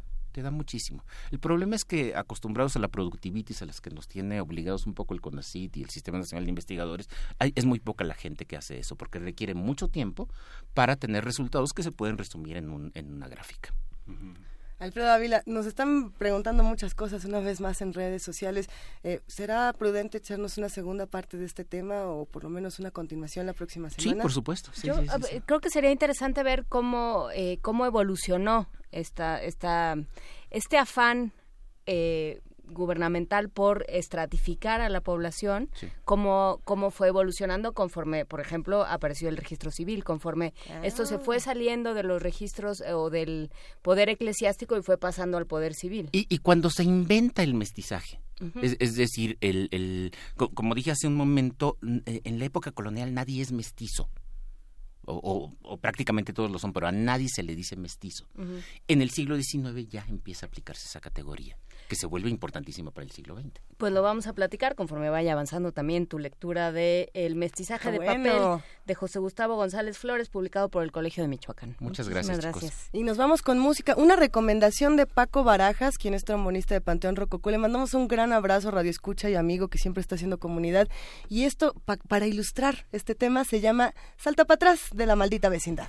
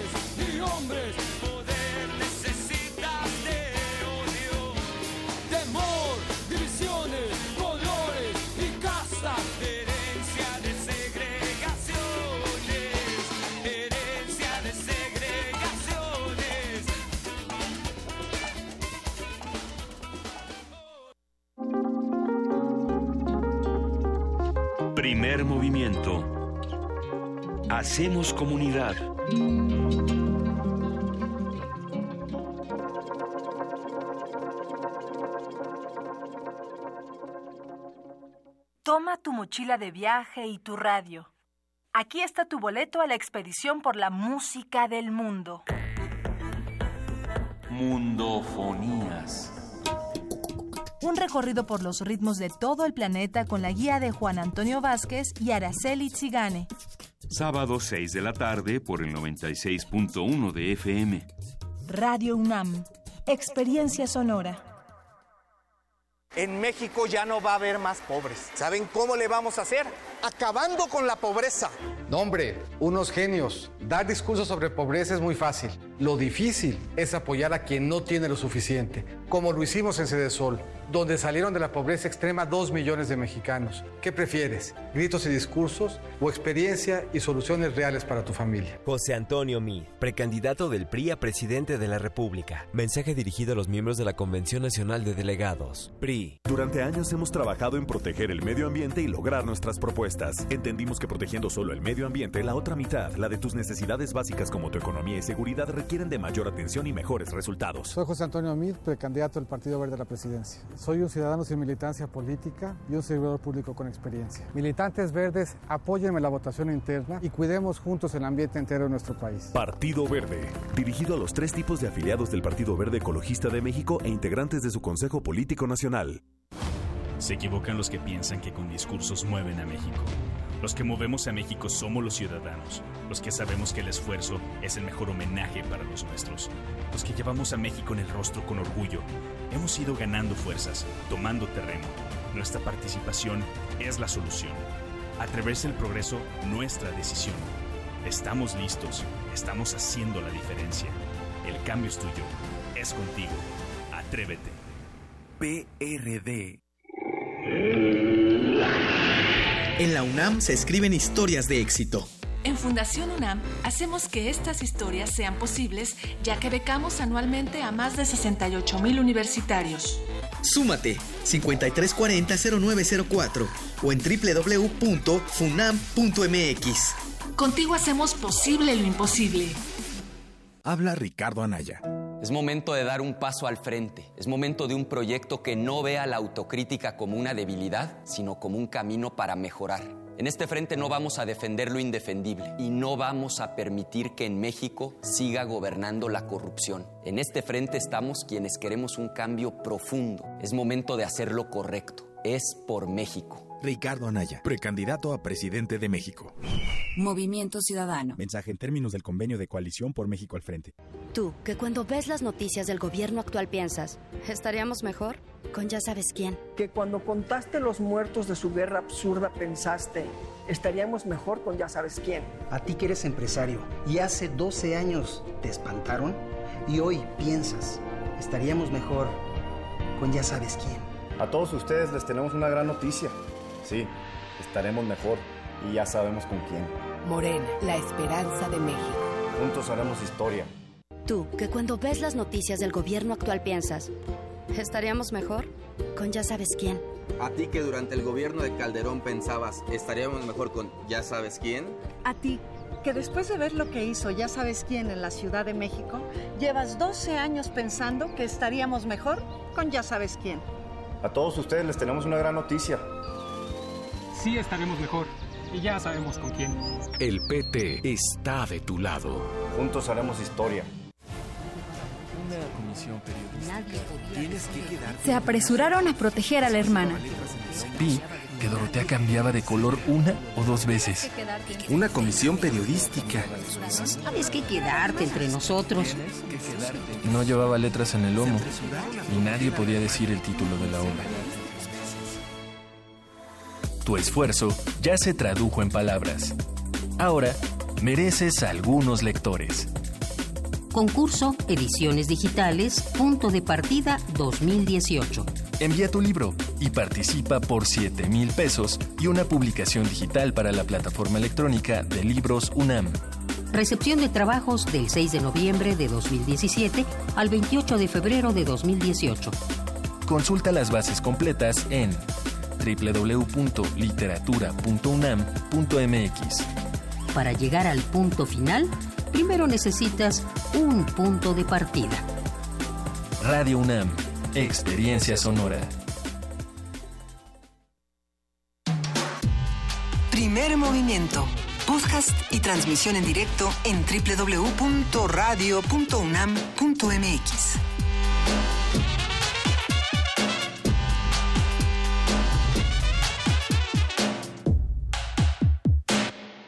Nadie, absolutamente nadie escondió un pastel debajo de la mesa, no hay ningún vaso destapado, no hay eh, aguachiles, eh, chimichangas, ¿qué más había? Caguamanta, nada de eso está en la cabina de Radio UNAM porque en este momento son las 8 de la mañana con 6 minutos, ya es jueves 25 jueves. de enero. Querido Miguel Ángel Quemain, ¿cómo estás? Pues muy bien, acariciando casi la, la- la llegada del viernes. Acariciando la llegada del viernes. Querida Juana Inés de esa, ¿tú cómo estás? Yo bien, gracias. No. Eh, ahí vamos, ahí vamos disfrutando, por supuesto, esta semana llena de información, llena de discusiones y debates que se han puesto muy interesantes. Y por supuesto, saludamos a todos nuestros amigos que nos observan a través de TV UNAM en el canal 120 o en el 20 de TV Abierta, también en Facebook Live de TV UNAM o en www.tv.unam.mx. Aprovechamos el momento para desearle muy feliz cumpleaños a Eduardo Cervantes, que es operador de TV UNAM. Hoy es su cumpleaños, hoy también es el cumpleaños de muchos de tus familiares, querida Juana Inés. Ah, sí, muchos de mis También el de Maripaz, el de Paco Ángeles. Ese fue ayer. Y, a- Y de Dulce Wet ayer. Muchos cumpleañeros y que a estos cumpleaños se sume Eduardo Cervantes nos da muchísimo gusto porque este equipo de Radio UNAM y de. TV UNAM cada vez crece y se llena de muchas celebraciones. Sí. Eso es muy bueno. Felicidades, Eduardo. Seguimos aquí en primer movimiento. Hay muchísimos comentarios en redes sociales de todo lo que está ocurriendo. Les gustó muchísimo la participación de Alfredo Ávila de la primera hora, de igual manera que la de Lalo Arenas con Teta Kawi. Eh, vuelven a preguntar que dónde está, que cuándo nos vemos. Alfredo Ávila lo encuentran en alf-ávila en, en Twitter. Y el, el restaurante Tetacawi, si no me equivoco, también tiene su, su cuenta de Twitter. Eh, ya la compartimos en, en redes sociales para los que estén con este antojo de, de aguachile y de caldo bichi y de tanta cosa sonorense. Es tacos-tetacawi. Así lo Con pueden K y con. W. Así es, como el cerro Tetacawi, justamente. Sí, tuvimos una conversación muy rica, llena de la simpatía y el acento de alguien que disfruta la, la cocina y la hace su forma de vida, ¿no? Estuvo rico, se Sí. antojó muchísimo. Sinaloa, Sonora y Baja California. todo lo que ocurre eh, es que a mí también me resulta muy interesante pensar, no sé cómo ven, el contraste gastronómico con el contraste, digamos, de... ¿Cómo, ¿Cómo explicar? Por ejemplo, cuando decíamos que en la Ciudad de México, cuando teníamos estos choques de violencia, había estos despertares artísticos, ¿no? Eh, espectáculos de esto, eh, libros de esto, otro. En, en el norte, eh, no solamente hay mucha literatura, sino que hay mucha gastronomía. Y eso nunca se observa, que también es una respuesta a, a momentos muy violentos en estas regiones, ¿no? Que dicen, a Sí. ver, este es el momento en el que se hace comunidad, nos vamos a sentar todos a comer, nos conocemos todos eh, y hay una hermandad que no hay, por ejemplo, en ciudades mucho más grandes como aquí, ¿no? Sí. que te sientas y no conoces al de junto, Y y, que no te forma- interesa saber. Y que forma parte del tejido social, porque la gente come en Así grandes es. restaurantes y, y frente al peligro de las balaceras con los niños ya no va. Hay muchos Ya no salen a la calle. Sí, están vacíos, es muy difícil. Hay menos comida, hay menos variedad. Así es. Pero bueno, pues ahí están, ahí están otras formas también de ver a este país de diálogos, diálogos a través de la cocina, y conversaciones sobre historia, todo eso está en el podcast de la primera hora de primer movimiento para quienes no estaban ahí, que quién sabe dónde andaban. Quién sabe dónde andaban, pero regresen en www.radio.unam.mx. Vamos a escuchar un poco de música para esta segunda hora, Miguel Ángel. Sí, vamos a escuchar de Apocalíptica, una banda finlandesa. Faraday. ¡Ay! ¿Y ahora? Va. ¿Qué vamos a ver?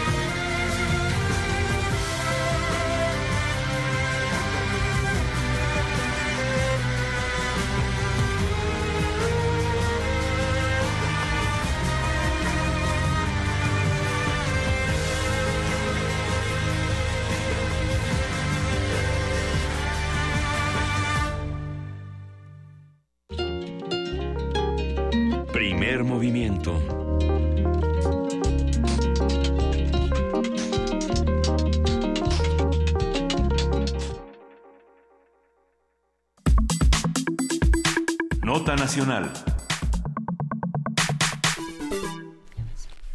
La, nueva constitución de la Ciudad de México, aprobada en enero de 2017 por la Cámara de Diputados, entrará en vigor en septiembre de este año. Se trata de 71 artículos divididos en ocho títulos que incluyen nuevos derechos individuales y derechos para víctimas, migrantes, enfermos, trabajadores no asalariados, entre otros tiene sus logros, tiene sus desventajas, tiene sus trampas y también tiene sus, uh, sus cuestionamientos. A ver, luego de su promulgación el 5 de febrero, la Asamblea Legislativa realizó modificaciones a diversas leyes para adecuarlas con el nuevo texto. Las delegaciones pasarán a ser alcaldías que, como, el como en el resto del país, van a estar integradas por un alcalde y un consejo de 10 miembros que serán elegidos el próximo primero de julio. El Poder Judicial de la Ciudad de México se depositará en un Tribunal Superior de Justicia habrá un Consejo de Desarrollo Metropolitano y al ser igual que otra entidad, la Ciudad de México podrá acceder a los fondos y recursos federales y gozará de autonomía en materia presupuestal y de endeudamiento. Y bueno, Miguel Ángel Quemain, a un año de la promulgación de la Constitución Capitalina, vamos a hablar sobre las discusiones que ha desatado, eh, los problemas que ha puesto en evidencia, porque son muchos y lo hemos platicado a todo el año pasado, pero bueno, vamos a ver qué pasó ahí, eh, qué probabilidad de que entre en vigor. Nos acompaña para todo esto, nada más y nada menos, que Roberto Duque, académico de la Facultad de Derecho de la UNAM. Queridísimo Roberto Duque, qué gusto que nos acompañes, ¿cómo estás? Muchísimas gracias, Luisa, encantado de estar aquí con ustedes, Miguel Ángel, Juan Inés. Es un gustazo, como siempre. ¿Qué ha pasado en los últimos meses, en los últimos días, con la Constitución en la Ciudad de México? ¿Qué estamos viendo, qué no estamos viendo? Bueno, lo primero que estamos viendo es que en lo que ya es aplicable, eh, la Constitución, es en, en, la materia electoral, ¿no es cierto? En efecto, la entrada en vigor de las reglas relativas al Poder Legislativo es a partir del 17 de septiembre de este 2018, eh, luego las del Poder Ejecutivo en diciembre, el 5 de diciembre de 2018, que es cuando entrará en funciones quien resulte electo o electa eh, jefa de gobierno en, en, estos comicios y luego las del Poder Judicial hasta el primero de junio de eh, 2019. En fin, será ya en última, última instancia hasta 2020 que tengamos eh, por todos los ajustes que tendrá que estar haciendo la eh, Asamblea Legislativa o el Congreso de la Ciudad de México, eh, a más tardar el 31 de diciembre de 2020 tendremos ya eh, todo en 2020. vigor, digamos, en 2020. Pero por lo pronto, bueno, pues ya sabemos que eh, las reglas electorales entraron eh, en vigor en este proceso que está en marcha. Entonces, bueno, pues se elegirá una jefatura de gobierno, como venía ocurriendo. Luego, las 66 diputaciones en la, en la Ciudad de México, el número se mantiene, el número total de legisladores capitalinos, pero eh, ahora cambió porque antes eran eh, eh, 40 por el, eh, electos por mayoría relativa, o sea, en sus distritos, y luego 26 eh, por representación proporcional, lo que llamamos los plurinominales. ahora son, porque fue uno de los cambios de la Constitución, 33 diputaciones de mayoría relativa y 33 de representación proporcional. Ahora son mitad y mitad, ¿no es cierto? Y por otro lado, se elegirán, elegiremos los capitalinos, a 16 eh, alcaldías, ¿no? que antes eran jefaturas delegacionales, ahora tendremos eh, alcaldes o alcaldesas, y 160 eh, concejales. ¿No? Esta nueva figura que se asemeja un poco a cómo funcionan los ayuntamientos, ¿no? Los municipios que ahora son cuerpos colegiados. Antes, digamos, era o hasta ahora sigue sigue todavía siendo quienes están como jefes delegacionales en funciones, pues eh, digamos que se deposita en una persona, ¿no es cierto? El, el, poder es unipersonal. Eh, cuando en los municipios, en las entidades federativas eh, distintas al, al, antes Distrito Federal, pues eh, son cuerpos colegiados, ¿no? Ya sabemos que hay regidores y síndicos. Entonces aquí tenemos algo semejante ya, a partir de ahora podremos elegirlos, que se llaman concejales. ¿Y cómo lo ves desde el punto de vista de eh, los estudiosos del derecho? ¿cómo, lo, ¿Cómo lo ves, eh, Roberto Duque? Mira, esta es una constitución que me parece, Juana Inés, tiene, en efecto, lo decía Luisa, sus, sus pros y sus contras, ¿no? La historia, hay que decirlo, no arrancó nada bien, porque en, en primer lugar, esta cuestión de eh, anunciar que eh, el Distrito Federal se convertiría en el estado número 32, que fue algo ampliamente eh, divulgado y creído por muchos, es una falsedad. No, no es un estado 32, eh, ni, ni lo es después de aprobada la Constitución, porque eh, hay una entidad federativa, siempre ha habido 32 entidades federativas, ¿no es cierto? 31 estados más el Distrito Federal. Pues eso eh, solo cambió el nombre, digamos, de Distrito Federal a, a Ciudad de México, pero, eh, pero la naturaleza jurídica no se modifica, sigue siendo la sede de los poderes federales.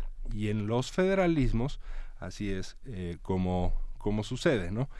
yo no veía, nunca vi un clamor que fuera un reclamo que tuviéramos los capitalinos de, oye, pero ¿por qué nos llamamos Distrito Federal? Queremos llamarnos de otra forma, no sé, en a lo mejor eh, Washington DC en Estados Unidos o muchos otros distritos federales que hay en América Latina, hombre, eh, no, no hay esa, esa exigencia.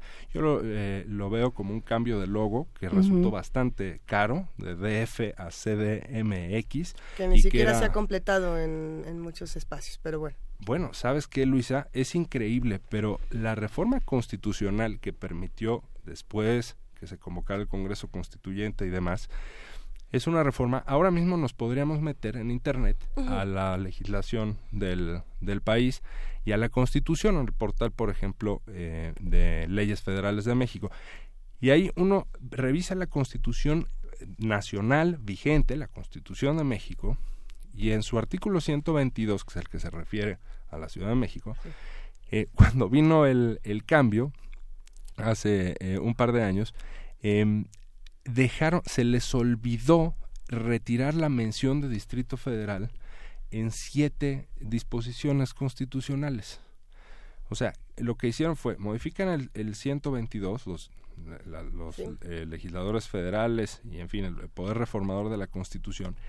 Entonces, eh, meten una serie de, de disposiciones nuevas y luego reforman, fíjate, fueron 52 artículos los que reformaron, en su gran mayoría era solamente cambiar donde decía ciudad, donde decía Distrito Federal, Ciudad poner de Ciudad de México. Era todo lo que tenían que hacer.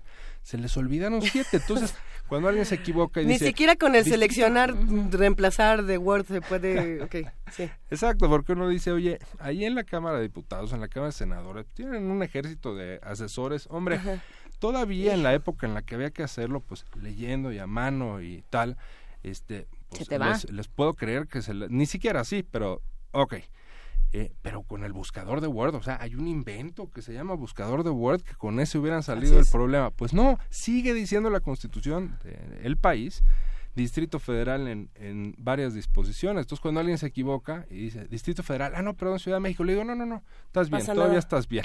Porque Seguro. no, no En se han siete tomado la intentos lo puedes molestia decir. en dos años de hacer una fe de ratas, los legisladores, para eh, pues corregir esto. Pero de lo que sí en se fin. encargaron fue de poner una serie de cláusulas con letras muy chiquitas de la cláusula, de la cláusula, de la cláusula, que nos meten en muchos problemas y que nos van a meter en muchos problemas en, en unos cuantos años. ¿Cómo cuáles? Digo, si es que si es que nos van a meter, a lo mejor no nos meten en ningún problema. Pues mira, el, Yo creo que sí. el, el error ahí es que se eh, convocó a una a un Congreso Constituyente, porque de ahí de ahí viene realmente el problema. O sea, estas eh, cláusulas y problemas y cuestiones que eh, dan mucha incertidumbre de la de la Constitución provienen de que se en lugar de que fuera la Asamblea Legislativa que fue electa por nosotros, eh, no, convocan a un Congreso Constituyente que de manera ridícula estuvo conformado, recordaremos, por 100 integrantes. Pero de esos 100 integrantes, 40 eran nombrados por distintos poderes, no eran electos, eran designados. Y luego de los otros 60 nadie se tomó en serio esta discusión pensando en esos 40. Entonces eh, las- los, vo- los votos fueron bajísimos, ¿no? Y lo peor es que, eh, fíjate, Ok, 14 eran electos por la, por la Cámara de Diputados, 14 Ujú. por el Senado, 6 por el presidente, presidente. Peña Nieto. Entonces, tenemos esos eh, eh, 34 eh, legisladores que estaban electos por poderes federales cuando se trataba de la autonomía de la capital.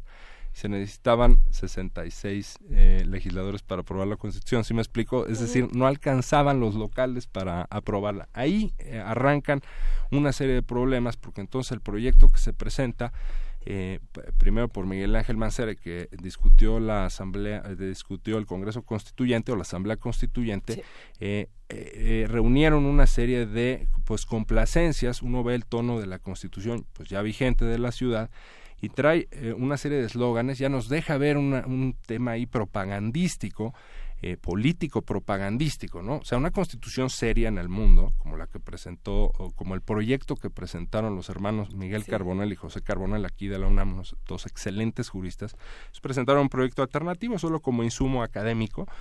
Esa, esa constitución, uno comparémosla, ¿no? La que tenemos con aquel proyecto que oportunamente se había presentado, el contraste es dramático porque en uno vemos una redacción seria, armónica, sin este tipo de problemas, Luisa, que mencionas, y en la otra, eh, en la actual, vemos eh, pues toda una serie de eslóganes propagandísticos, ¿no? En lugar de decir educación, dice ciudad educadora y del conocimiento.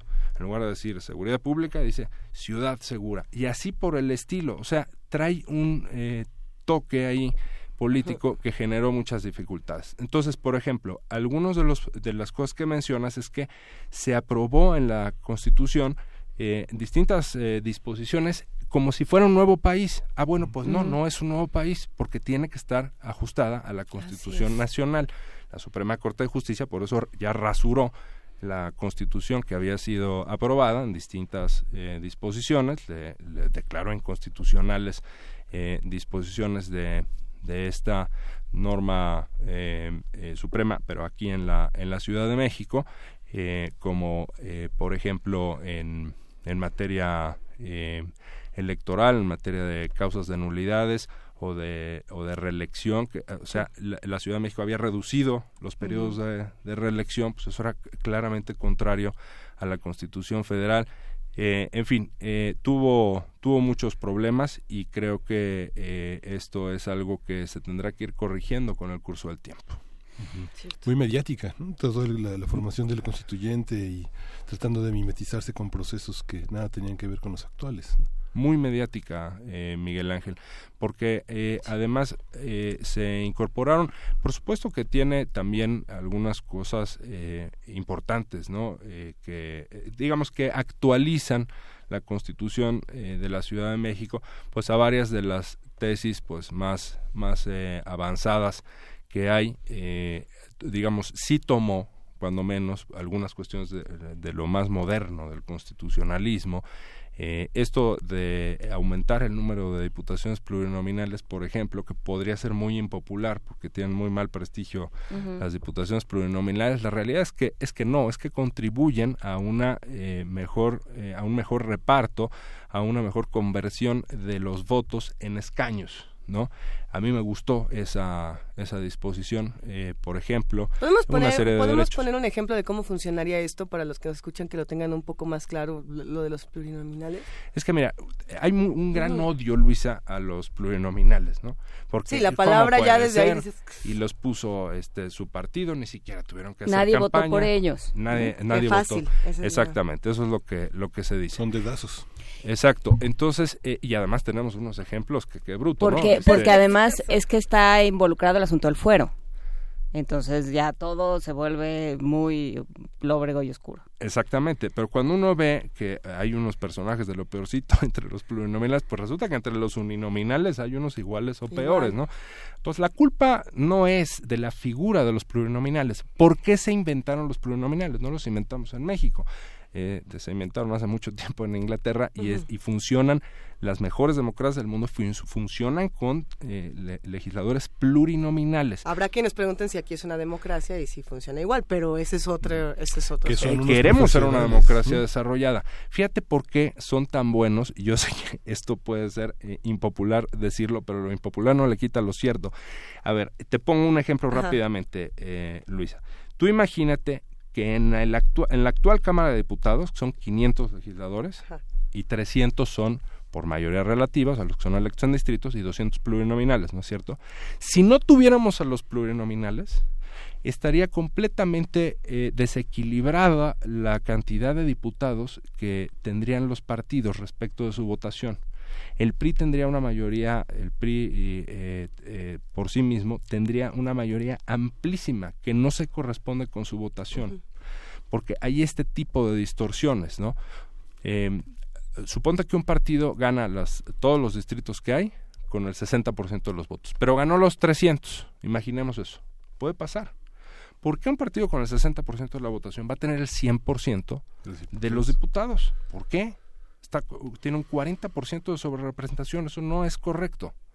Entonces, con los plurinominales que se asignan según la fuerza de cada partido, es como se logran estos equilibrios y, por ejemplo, en Alemania, eh, ahí tienen un modelo en el que el porcentaje de votos que sacaste, si tu partido Luisa sacó el 10% Ajá. de los votos, tendrás el 10% de los legisladores. Hacen el ajuste gracias a los plurinominales. Okay. Si tú, Miguel Ángel, tuviste el 25% de los votos, tendrás el 25% o lo más cercano que se pueda a, a eso en escaños y así sucesivamente. Así que eh, eh, creo que fue una buena cosa, hace más justo, sí. hace más, eh, digamos, proporcional el reparto de curules respecto a votos. Respecto a cómo, cómo se manifiesta el electorado eh, con ese, en cuanto a simpatía por el proyecto de un partido cuando todavía había proyectos, había partidos y esas cosas. no, lo que pasa es que la realidad, la realidad eh, va contra cualquier, puedes poner todas las reglas que quieras y todos los marcos legales, es lo que hemos hablado hasta el cansancio, pero la realidad sí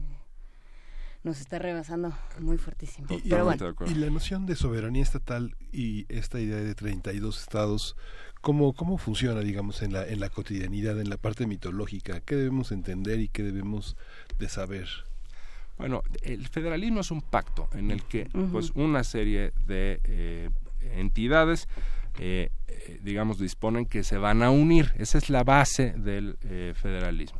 Y entre todas es que construyen una constitución uh -huh. federal que, le, que tienen todas que respetar. Es como entrar a un club y el club tiene pues unas reglas que todos ponemos y luego todos tenemos que ajustarnos a ellas, ¿no es cierto? Sí. Así que eh, la Constitución Federal es la que está por encima después de las constituciones locales uh -huh. que ya cada quien, conforme a las especificidades de cada lugar, pues eh, podrá podrá aprobar. Entonces eh, se establece en la Constitución Federal pues los poderes nacionales. Sí. Y aquí es en donde, pues, eh, en la cotidianidad ha habido pues muchas dificultades eh, que derivan de cuestiones políticas, como las que mencionaba eh, Juana Inés, en donde si es de un signo partidista el gobierno federal y luego es de distintos signos partidistas los gobiernos locales o de cada estado de la república o, entidad federativa bueno pues eh, ahí es en donde hay eh, serios jaloneos como los que acabamos de, ver en cuestiones eh, presupuestales. Entonces por desgracia es una cuestión donde la política pues a eh, la política partidista y los intereses electorales pues eh, todo el tiempo están eh, poniendo en tensión esta relación entre lo federal y lo local. De aquí al 2020 hay muchas preguntas todavía pendientes y hay muchas cosas que pueden ocurrir. Una de ellas precisamente son los tiempos electorales y lo que está pasando en este 2018. De alguna manera o no pone en riesgo lo que se ha hecho con esta constitución o abre nuevas discusiones o no. Lo digo pensando, por ejemplo, en estas, no quiero ponerlo entre comillas, pero sí hay algunas victorias para la comunidad LGBTTI que de pronto uh -huh. cuando vemos lo que está pasando con eh, nuestro país en general pensamos, bueno, a lo mejor en esta misma ciudad eso también puede estar en riesgo o no, quién sabe, qué, qué tanta real autonomía hay o con estos temas o no. Bueno, yo en esos temas eh, creo que veo un, un avance uh -huh. eh, importante que, que, no debe retroceder. En mi particular opinión, eh, eh, Luisa, eh, creo que eh, no están, o yo no los veo tan uh -huh. en riesgo de, de, perder esos avances, porque quien se encargará de eh, eventualmente modificar o, o, enriquecer o incluso todavía ampliar más este tipo de cuestiones, pues será el Congreso, pero ahora sí, no un Congreso constituyente por ahí que inventaron un verdadero engendrito eh, como, como lo fue esa, esa Asamblea Constituyente, eh, sino que ahora será ya el Congreso que elijamos uh -huh. los capitalinos. Así que eh, me da la impresión que, pues por lo que se ha expresado en las urnas por los capitalinos y que pues mayoritariamente nos hemos inclinado por eh, este tipo de libertades, uh -huh. eh, me parece que no tendría por qué cambiar, espero no equivocarme. Pero eh, pero sí tiene que entrar en concordancia. A ver, es que la Ciudad de México eh, adquirió o consiguió o conquistó una serie de derechos, ¿no? Eh, interrupción legal del embarazo, eh, derecho a decidir, una serie de cosas, matrimonios muerte igualitarios, muerte digna, una serie de, de avances con respecto a las constituciones de otras entidades Sí. federativas. ¿Qué pasa con eso? Sí, que de hecho, Manuel, la legislación eh, que, que ya había aprobado, incluso con anterioridad a la, a la Constitución de la Ciudad de México, eh, venían dándose estos avances, eh, se, digamos, se reafirman, eh, se reafirman ahora, eh, pero creo que estas, estas conquistas, en efecto, eh, no son gratuitas. Estas conquistas sí no creo que sean ocurrencia de un político, ni No, de un partido, ni nada semejante, ni de un gobernante. Estas eh, conquistas son producto pues de la expresión de la sociedad a través de sus representantes porque podemos criticar mucho a la democracia mexicana y sí es, es una democracia con muchísimas insuficiencias eh, todavía nos falta muchísimo para consolidarla pero es mejor una democracia mm, incipiente que un modelo no democrático, que un modelo totalitario, que un modelo dictatorial o algo semejante. Entonces, me parece que se ha expresado la ciudadanía y a través de sus representantes es como hemos llegado a esta clase de cuestiones eh, con las que yo, eh, por supuesto, eh, comulgo y que, y que ahí tenemos como, como avances. Entonces, eh, insisto, no veo que, que haya no veo la Sí. posibilidad de un viraje, digamos, en las convicciones de la mayoría de los capitalinos que estamos en favor de No, estas bueno. cosas. Todo, No, en, en este todo país puede todo ser. puede No, pasar. y en todos, porque son discusiones que se supone que ya estaban dadas y más o menos cerradas en el mundo y se está regresando. En algún momento alguien pensó que los derechos humanos se podían votar y se podían discutir. Habría que pensar si se pueden poner a discusión Sí. o no. Ya será eso, eso sí forma parte de otra conversación. Se puede poner, digamos, eh, ¿qué, qué es lo que no se está preguntando uno de esta constitución para los próximos meses y para estos próximos dos años que vienen? ¿Qué es lo que nos estaría haciendo falta señalar, sobre todo a los que vivimos en la Ciudad de México? Bueno, eh, yo creo que aquí eh, tenemos que pugnar porque esta constitución eh, mejore en, las, en, en los próximos tiempos. Y- pero es que es muy importante, Luisa, que eh, ahora elijamos bien a, a quienes van a ser legisladores de la Ciudad de Sí, México para poder, porque sí se pueden corregir estas cuestiones. Las leyes, las leyes malas, en este caso la Constitución de la Ciudad de México tiene algunas cosas buenas y más cosas malas, me parece a mí, eh, son, eh, es posible eh, corregirlas. Y entonces, eh, por eso es que será muy importante para el punto que mencionas, Luisa, que nos fijemos muy bien, o sea, que hagamos un ejercicio realmente de análisis para un voto consciente y que analicemos cuáles son las, las propuestas de, de quienes eh, de quienes podremos elegir el próximo eh, primero de, de julio, ¿no? De verdad es de gran relevancia. Eso es a lo que nos tenemos que abocar en estos meses, Claro. en serio para que eh, la integración de nuestros representantes en el órgano legislativo de la Ciudad de México, pues puedan eh, representarnos. En ese sentido, ¿en qué hay que fijarse en la próxima elección? Digamos, quienes, eh, quienes estemos en el Distrito Federal, vayamos a votar aquí y tengamos poder de decisión sobre eso. Están también las, las alcaldías y están eh, los legisladores. Hay, eh, ¿Qué hay que pedir? Y el jefe de gobierno. Y el jefe de gobierno, por supuesto. que, bueno, ujú. ¿Qué hay que pedir? Eh, yo creo que lo más importante es pedir eh, que nos den seriamente una visión de la Ciudad de México y que eh, señalen con precisión cuáles son las acciones que van a tomar, cuál es la propuesta. En lo que va hasta ahora, Juana Inés, de precampañas electorales, bueno, pues ha sido evidentemente lamentable el nivel. eh, han sido ¿Con todo y el pacto de civilidad? con todo y todo. Eh, ¿Dónde están las propuestas? ¿Dónde están las ideas? ¿no? Tenemos una cantidad eh, eh, tremenda de spots que se nos vienen a ritmo de ametralladora. 55 millones de spots nada más el, el, el INE para este proceso electoral. Ay. ¿Y cuáles son las propuestas? Estamos en la política pues del jingle, ¿no? La cancioncita pegajosa y quién pone la mejor sonrisa con su esposa y que sí, qué bonita familia, y que salen con sus hijos y que tal ¿Cuál es la propuesta? Entonces, eh, creo que debemos premiar a quien, a quien dé eh, propuestas, pero por supuesto analizarlas y estudiar con mucho cuidado, por supuesto, pues la trayectoria de las personas que tenemos, que tenemos ahí. Hay veces que estamos tan, eh, muchos de nosotros, que estamos tan decepcionados del nivel en general que tiene la política en México que eh, muchas veces mm, somos un poco reticentes a dedicarle algo de tiempo a analizar a quiénes tendremos en la boleta electoral por cada uno de los cargos.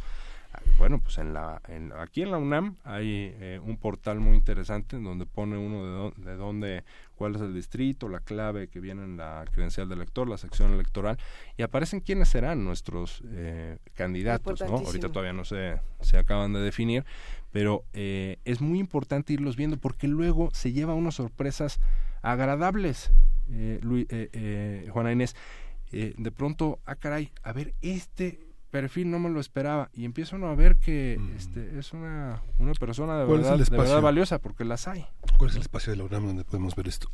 se llama voto informado, si no está, si no está fallando la memoria. Sí, que desde las elecciones pasadas está es, es un esfuerzo que empezó desde las elecciones intermedias de la Facultad de Ciencias Políticas y Sociales. Voto informado, platicaremos con ellos porque sí es un es un esfuerzo muy interesante que vale la pena eh, consultar. Votoinformado.mx. Voto informado, si no me equivoco es votoinformado.unam.mx, pero hay que revisar bien esta página.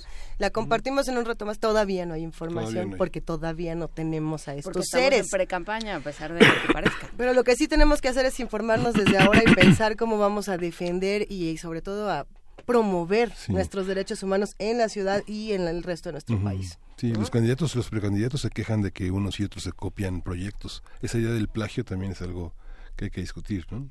El plagio.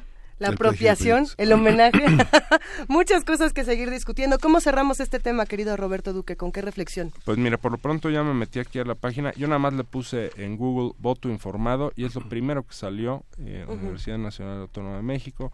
Eh, ahí está. Entonces, eh, Centro de Estudios de Opinión Pública. Entonces, eh, yo creo que em, eh, eh, lo que podemos concluir de esta constitución, que insisto, ya entró en vigor por lo que hace a las disposiciones electorales, y por eso elegiremos alcaldes, concejales, eh, digamos, con la nueva conformación del Congreso, del Poder Legislativo de la, de la Ciudad de México, es que mm, tomemos un aprendizaje, que no se quede nada más ahí en el olvido todo lo que sucedió todo esto de la construcción de la Ciudad de México eh, fue un eh, tema político propagandístico que se estableció por eh, el gobierno de la Ciudad de México. De ahí arrancó todo. Eso trajo pues muchos de los defectos serios, algunos ya los corrigió la Suprema Corte que tiene esta Constitución, pero por otro lado eh, se tomaron, por fortuna, algunas de las disposiciones más avanzadas, al menos desde mi ángulo, más avanzadas que contemplan las constituciones en general eh, en el ámbito eh, internacional. Y entonces unas, una parte de las cuestiones hay que tomar el aprendizaje para no repetirlas y para enmendarlas pronto. Y las otras pues protejámosla. Y, y reitero la mejor forma de proteger lo que sí nos gusta de la Constitución, pues es yendo a votar por quienes nos van a representar y por quienes van a legislar en nuestro nombre, ¿no? Eh, y que lo hagan de la manera que se acerque a nuestras convicciones. Repetimos, votoinformado.unam.mx, la página para conocer nuestra constitución, la constitución de la Ciudad de México ¿Cuál es? Es ALDF. Híjole, bueno. Está en el orden jurídico pues mira, En, la, en la página de la, de la Ciudad de México, del gobierno de la Ciudad de México, viene viene muy eh, rápidamente. O sea, cdmx.gov.mx y ahí... Eh, Encontraremos todo. Sí, y ahí lo encuentran. ¿Y a ti, Roberto Duque, dónde te encuentran? Es, fíjate, es cdmx.gov.mx, Constitución. Bien. ¿Cuál es tu cuenta de Twitter, querido Roberto? Arroba Duque Roquero. Es que yo no soy, no soy Duque y mucho menos rockero, pero así mi apellido. Entonces, eh, de hecho, tengo algunos amigos que dicen que soy Duque de día y rockero de noche. Con eso nos quedamos. Gracias, queridísimo Roberto Duque. Vamos a seguir platicando de todos estos temas, así que volveremos a escucharnos muy pronto. Muchísimas gracias, Luisa. Gracias, Miguel Ángel. Gracias. Muchas gracias. Vamos Acá a ir- seguimos. Sí, vamos a ir a una banda ucraniana, Daka, Daka, se llama Daka Prakan, y es el tema Tatarín, es de Ucrania.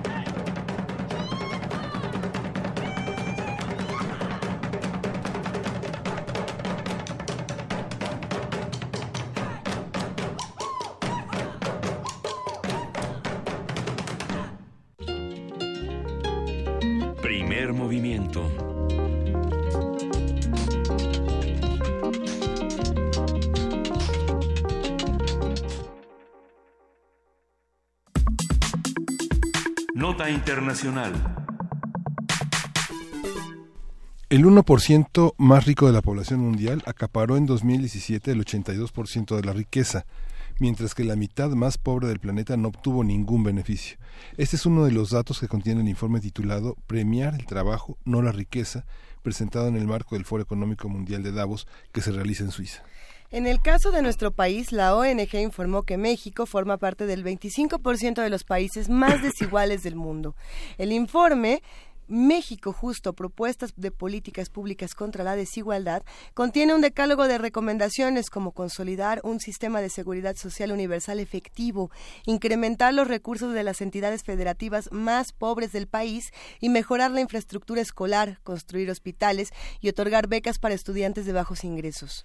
Otras propuestas son impulsar una nueva política para insertar a la clase trabajadora mexicana en el mercado internacional con empleos dignos y de calidad, elevar el salario mínimo y crear mecanismos para exigir transparencia y rendición de cuentas, entre, entre varias otras.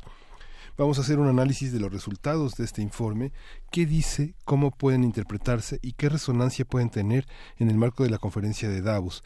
Y para ello está Rocío Stevens, ella es directora de movilización pública de Oxfam, México. Muy buenos días, Rocío, ¿cómo estás? ¿Qué tal? Buenos días, muy bien, muchas gracias. Nos da mucho gusto escucharte. Cuéntanos, por favor, qué es lo que dice el informe para poderlo discutir.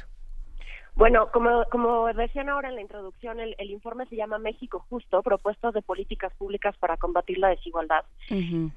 Lo que estamos haciendo con este informe, justamente en el marco del Foro Económico Mundial, es poner el ojo sobre el grado de desigualdad económica que hay en México. Las 10 personas más ricas de México concentran la misma riqueza que el 50% más pobre del país. Y eso, más allá de, digamos, de ponernos a hablar de individuos eh, específicos, de lo que nos está hablando es que es un sistema tremendamente injusto en el que el, la economía, el sistema económico beneficia desproporcionadamente a una minoría y deja atrás a la gran mayoría de los mexicanos. A la sociedad civil se nos critica mucho, eh, de pronto nos dicen bullers y estas cosas, de, de, todo el tiempo estar neceando en lo que está mal, y sí lo vamos a seguir haciendo porque hay que señalarlo, pero también vamos a señalar cómo se puede retornar, cómo, cómo se puede cambiar el camino. Y eso es precisamente lo que estamos intentando hacer con este informe México Justo. En este, eh, esta enunciación de premiar la riqueza, ¿qué, qué quiere decir, Rocío? ¿A qué se refiere? A eso se refiere a dos cosas. Primero, eh, digamos, en el mundo, el, el, grado de desigualdad económica es muy grande, ¿no? Y es el dato que ustedes decían, el 82% de la riqueza se va al 1% de la población. Eso se aterriza en dos formas. En el sistema económico, todos conocemos más o menos esta teoría en la que el sistema económico, la riqueza, está en las capas de arriba de la población y luego poco a poco va como goteando a las capas de abajo de la población. Eso, de hecho, no sucede. No ha sucedido en los últimos 20 años. Y no ha sucedido por dos motivos.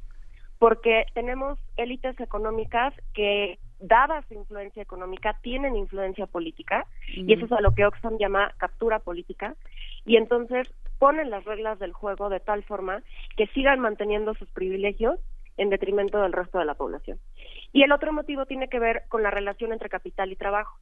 El informe global de Oxfam lo, lo dice y también lo decimos en el informe de México justo, que en el mundo y en México el, la razón del trabajo sobre el capital es, es muy desigual. Se paga más, gana más el capital de lo que gana el trabajo. Por eso es que tenemos en México y en el mundo lo que llamamos a las personas trabajadoras pobres. El ingreso promedio del 5% más pobre en México es igual al del 2% más pobre del mundo. Y en, en México, una familia promedio, digamos, de dos, de tres personas, 3.7 personas de acuerdo a las estadísticas, en donde los, las dos personas trabajadoras ganan dos salarios mínimos, siguen estando por debajo de la línea de bienestar mínimo. O sea, eh, este tipo de, eh, de, lugares comunes como eh, en este país hay trabajo para el que quiera trabajar, este, pues que se ponga a trabajar, todas estas cosas, que no espere que todo se lo dé el gobierno, todas estas cosas ah, en realidad son falacias y el modelo está pervertido. Sí, y, y, es que sobre todo, digamos, todas estas nociones también hay que reconocerlo, tienen detrás una serie de prejuicios de lo que creemos que es la riqueza y lo que creemos que es la pobreza, porque de pronto pensamos en la riqueza como personas tremendamente innovadoras, que toman riesgo, etcétera, y aunque en muchas situaciones eso pueda ser, también existe muchas situaciones de personas y familias enteras que adquieren riqueza a través de privilegios, por ejemplo, privilegios fiscales.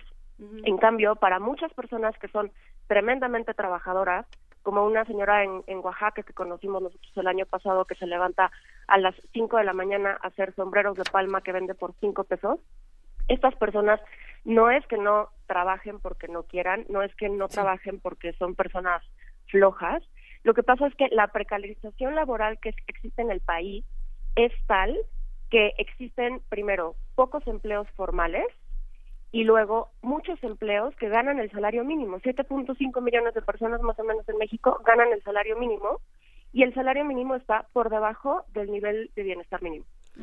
Rocío, ¿para qué nos sirven eh, este tipo de, encuestas, este tipo de informes?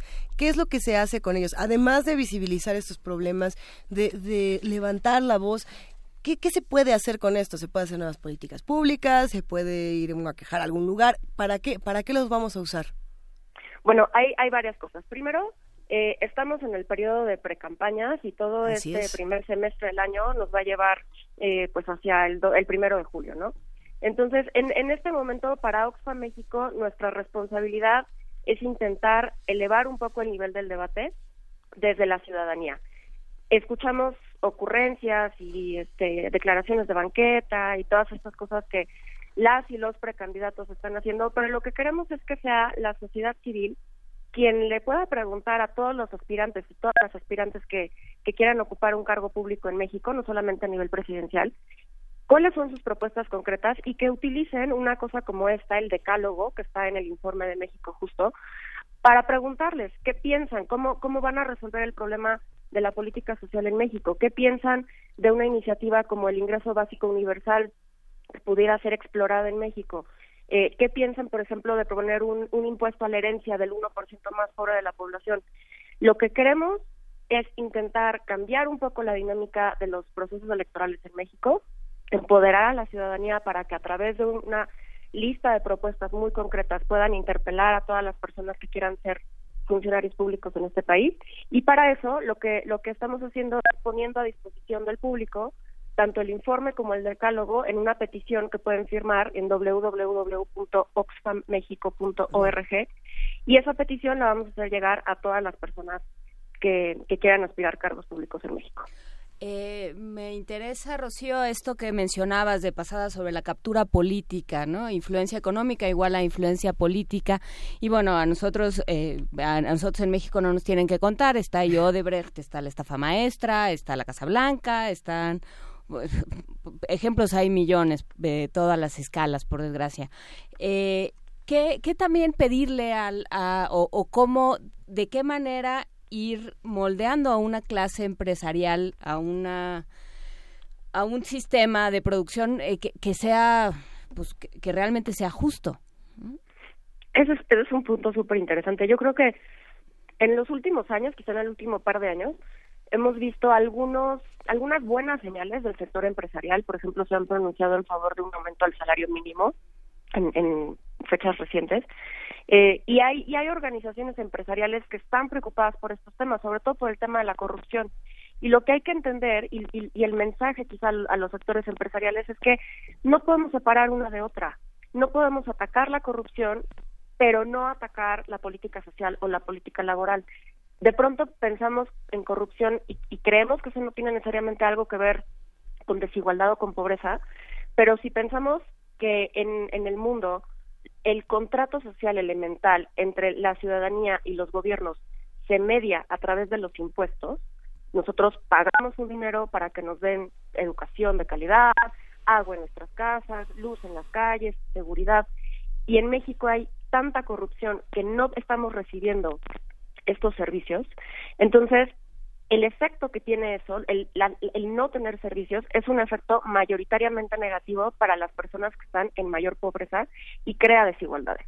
Mm. Entonces, el sector privado tiene una responsabilidad enorme para igualmente como ciudadanos mexicanos exigir al gobierno no solamente la lucha contra la corrupción, sino exigir al gobierno también una mejor política fiscal, una mejor política social y una mejor política laboral. ¿Qué papel juega el Estado en esta parte, digamos, la parte de impositiva? Eh, ¿cómo, ¿Cómo equilibra esta parte entre mercado y el valor de la inversión y el valor del trabajo? ¿Desde el Estado se puede arbitrar esa cuestión? Porque pareciera como, eh, por lo que dices, tiene que ver como mucha buena voluntad de los empresarios que quieran y vivimos en esta reforma fiscal que implementó Estados Unidos una serie de demandas eh, que piden más ventajas, más, más apoyos de parte del Estado. Claro, y, digamos, el, el, o sea, se, se tiene que crear los incentivos económicos necesarios para que haya inversión, para que venga el capital, pero, pero eso no necesariamente tiene que ver con una decisión del sector privado, eso tiene que ver con decisiones políticas.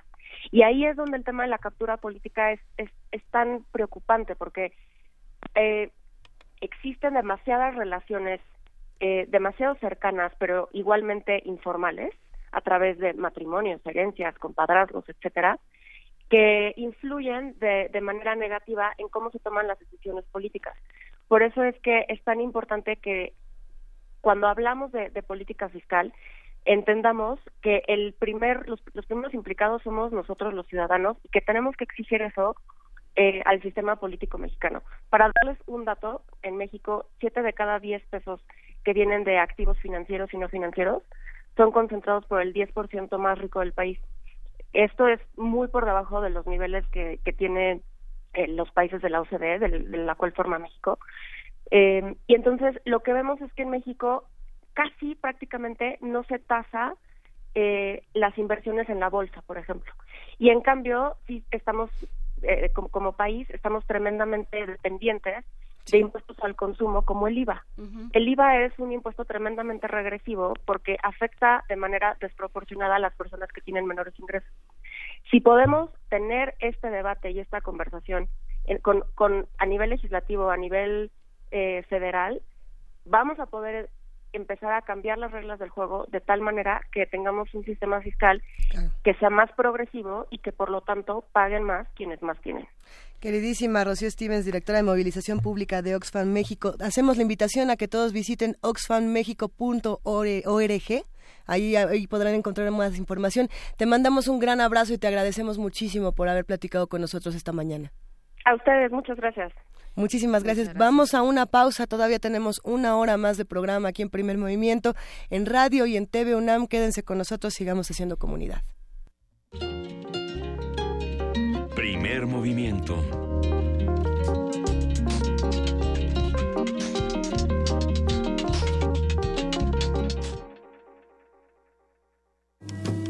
Náhuatl, mixteco, maya, celtal, tzotzil, zapoteco, otomí. Las lenguas originarias de México reunidas en un espacio de interculturalidad. Calme Cali. Calme Cali. Acompáñanos a conocer las diferentes culturas indígenas de nuestro país en voz de sus hablantes. Todos los jueves a las 10 de la mañana. Retransmisión domingo 15.30 horas. Por el 96.1 de FM. Radio UNAM. Nuestra generación busca respuestas tiene mucho que aportarle a México. Llegamos a los 18 y demostramos que podemos proponer, elegir y decidir lo mejor para México. Únete a nosotros. Si tienes 18 años o los cumples antes o el primero de julio de 2018, tramita tu INE, infórmate, decide y vota en las próximas elecciones. Tienes hasta el 31 de enero. Porque mi país me importa, seré parte de las decisiones que vamos a tomar en las próximas elecciones. Instituto Nacional Electoral, INE. Si decides apoyar a algún aspirante a una candidatura independiente y registras tu credencial para votar en la aplicación oficial del INE, ya sea en una tablet o en un teléfono celular, tus datos estarán seguros y protegidos por el INE. Recuerda que el aspirante a la candidatura independiente o su auxiliar no podrán quedarse con tu credencial. Para mayor información, consulta www.ine.mx diagonal candidaturas independientes. Instituto Nacional Electoral, INE. En México ya no va a haber más pobres. ¿Saben cómo le vamos a hacer? Acabando con la pobreza. No, hombre, unos genios. Dar discursos sobre pobreza es muy fácil. Lo difícil es apoyar a quien no tiene lo suficiente, como lo hicimos en Sede Sol, donde salieron de la pobreza extrema dos millones de mexicanos. ¿Qué prefieres? ¿Gritos y discursos o experiencia y soluciones reales para tu familia? José Antonio Meade, precandidato del PRI a presidente de la República. Mensaje dirigido a los miembros de la Convención Nacional de Delegados. PRI.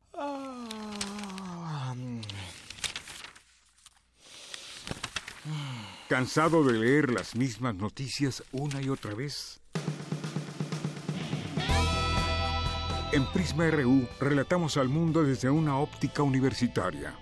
Escúchanos de lunes a viernes de la 1 a las 3 de la tarde por el 96.1 de frecuencia modulada. Radio UNAM, experiencia sonora.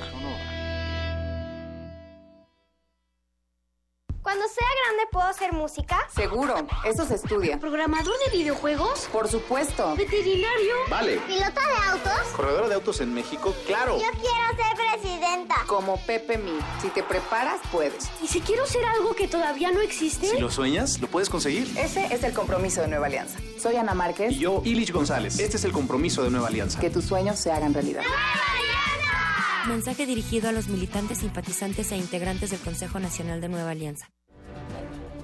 Somos independientes, somos fuertes. Somos un partido hecho por la gente. Un partido con principios y valores. Un partido de ideas que lucha por la igualdad y la justicia. No tenemos hambre de poder, tenemos hambre de hacer, de crecer, de construir, de progresar.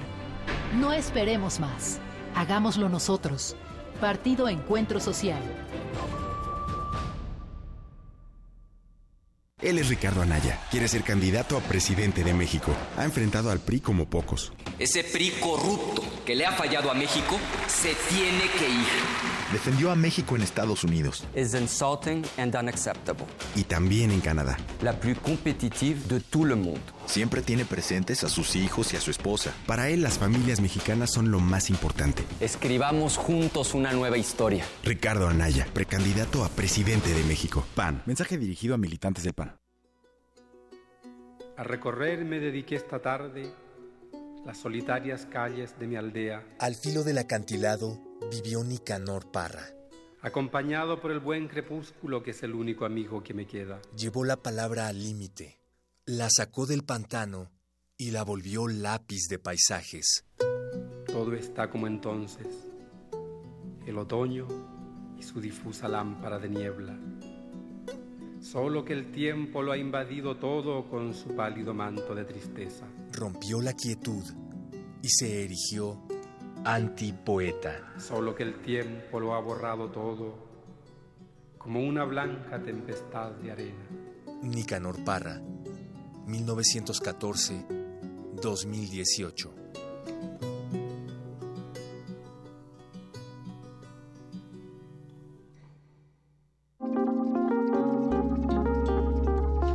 Primer movimiento. Hacemos comunidad.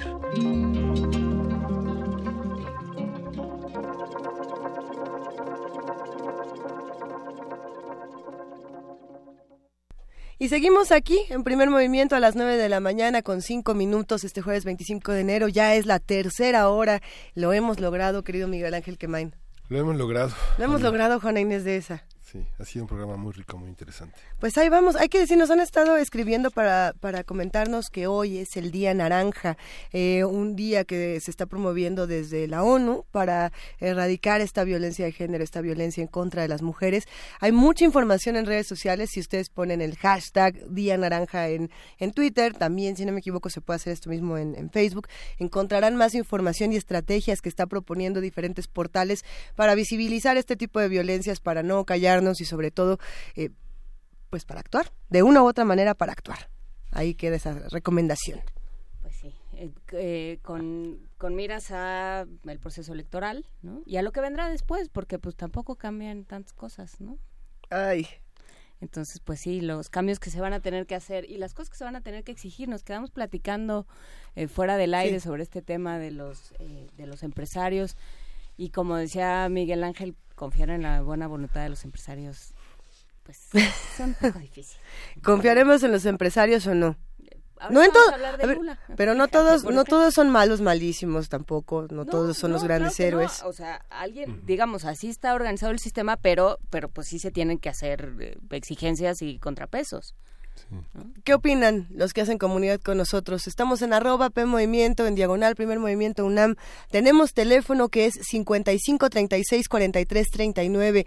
Si quieren saber más sobre el tema de los empresarios, sobre todo, eh, sobre toda esta discusión de la riqueza, oxfammexico.org. Esa es la página. Si quieren saber más del Día Naranja, hashtag Día Naranja y ahí podrán encontrar diferente información. Esto se hace cada 25 de cada mes. Y ya con eso. Muy bien. Eh, la señora Rosa María Rosales, hablando de Luisa, habló para pedir que, por favor, cuando den direcciones web o teléfonos, lo hagan de manera lenta. A ver, un poco más despacio. Tiene toditita la razón, así que lo vamos a decir despacio una vez más.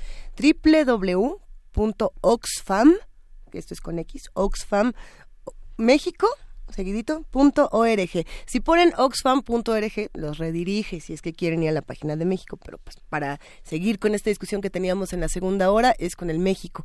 Y si quieren saber un poco más del Día Naranja, recuerden que cada 25, cada 25 de enero, 25 de febrero, 25 de marzo, se van a hacer estas discusiones para visibilizar las muchas violencias y acabar con ellas. Hay que preguntar qué tiene que hacer la ONU además de hashtags, ¿verdad? Pero esa será una discusión de otro día, porque ya no está Ban Ki-moon para que me enoje. Entonces vamos a ver qué se hace. Y si quieren saber más de poesía necesaria, quédense con nosotros porque Juana Inés de esa nos tiene una sorpresa. Venga de ahí.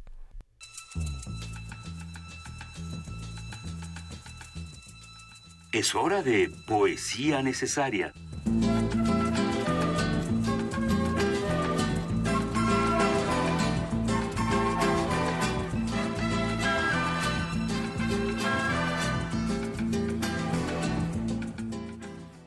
Entonces, ¿qué, mi querida Juana Inés? ¿A dónde Pues, nos vamos? A Sonora. Regresamos a Sonora. nos quedamos ahí con el caldo bichi y los Y los aguachiles. aguachiles. Y la carne asada. Y las chimichangas. Ah, Y el caldo de gallina. ¿Y la poesía sonorense cómo es? La poesía sonorense eh, también especiada y con diferentes eh, ingredientes. Gloria Barragán escribe El fruto de la higuera y se publica en una antología de poesía sonorense, eh, Concierto de lo entrevisto se llama, y está en la editorial Garabato, se publicó en 2008 y bueno, pues eh, po- ponemos un vínculo en, internet para quienes quieran eh, pues saber más de esta antología. Gloria Barragán escribe El fruto de la higuera. Alguien me heredó la locura de escribir. Algún ancestro de idílicos matices. Quizá vagaba por los linderos del insomnio y mordía el fruto amargo del desprecio, con la satisfacción interior del garabato. Bebiendo y comiendo palabras para apagar la sed.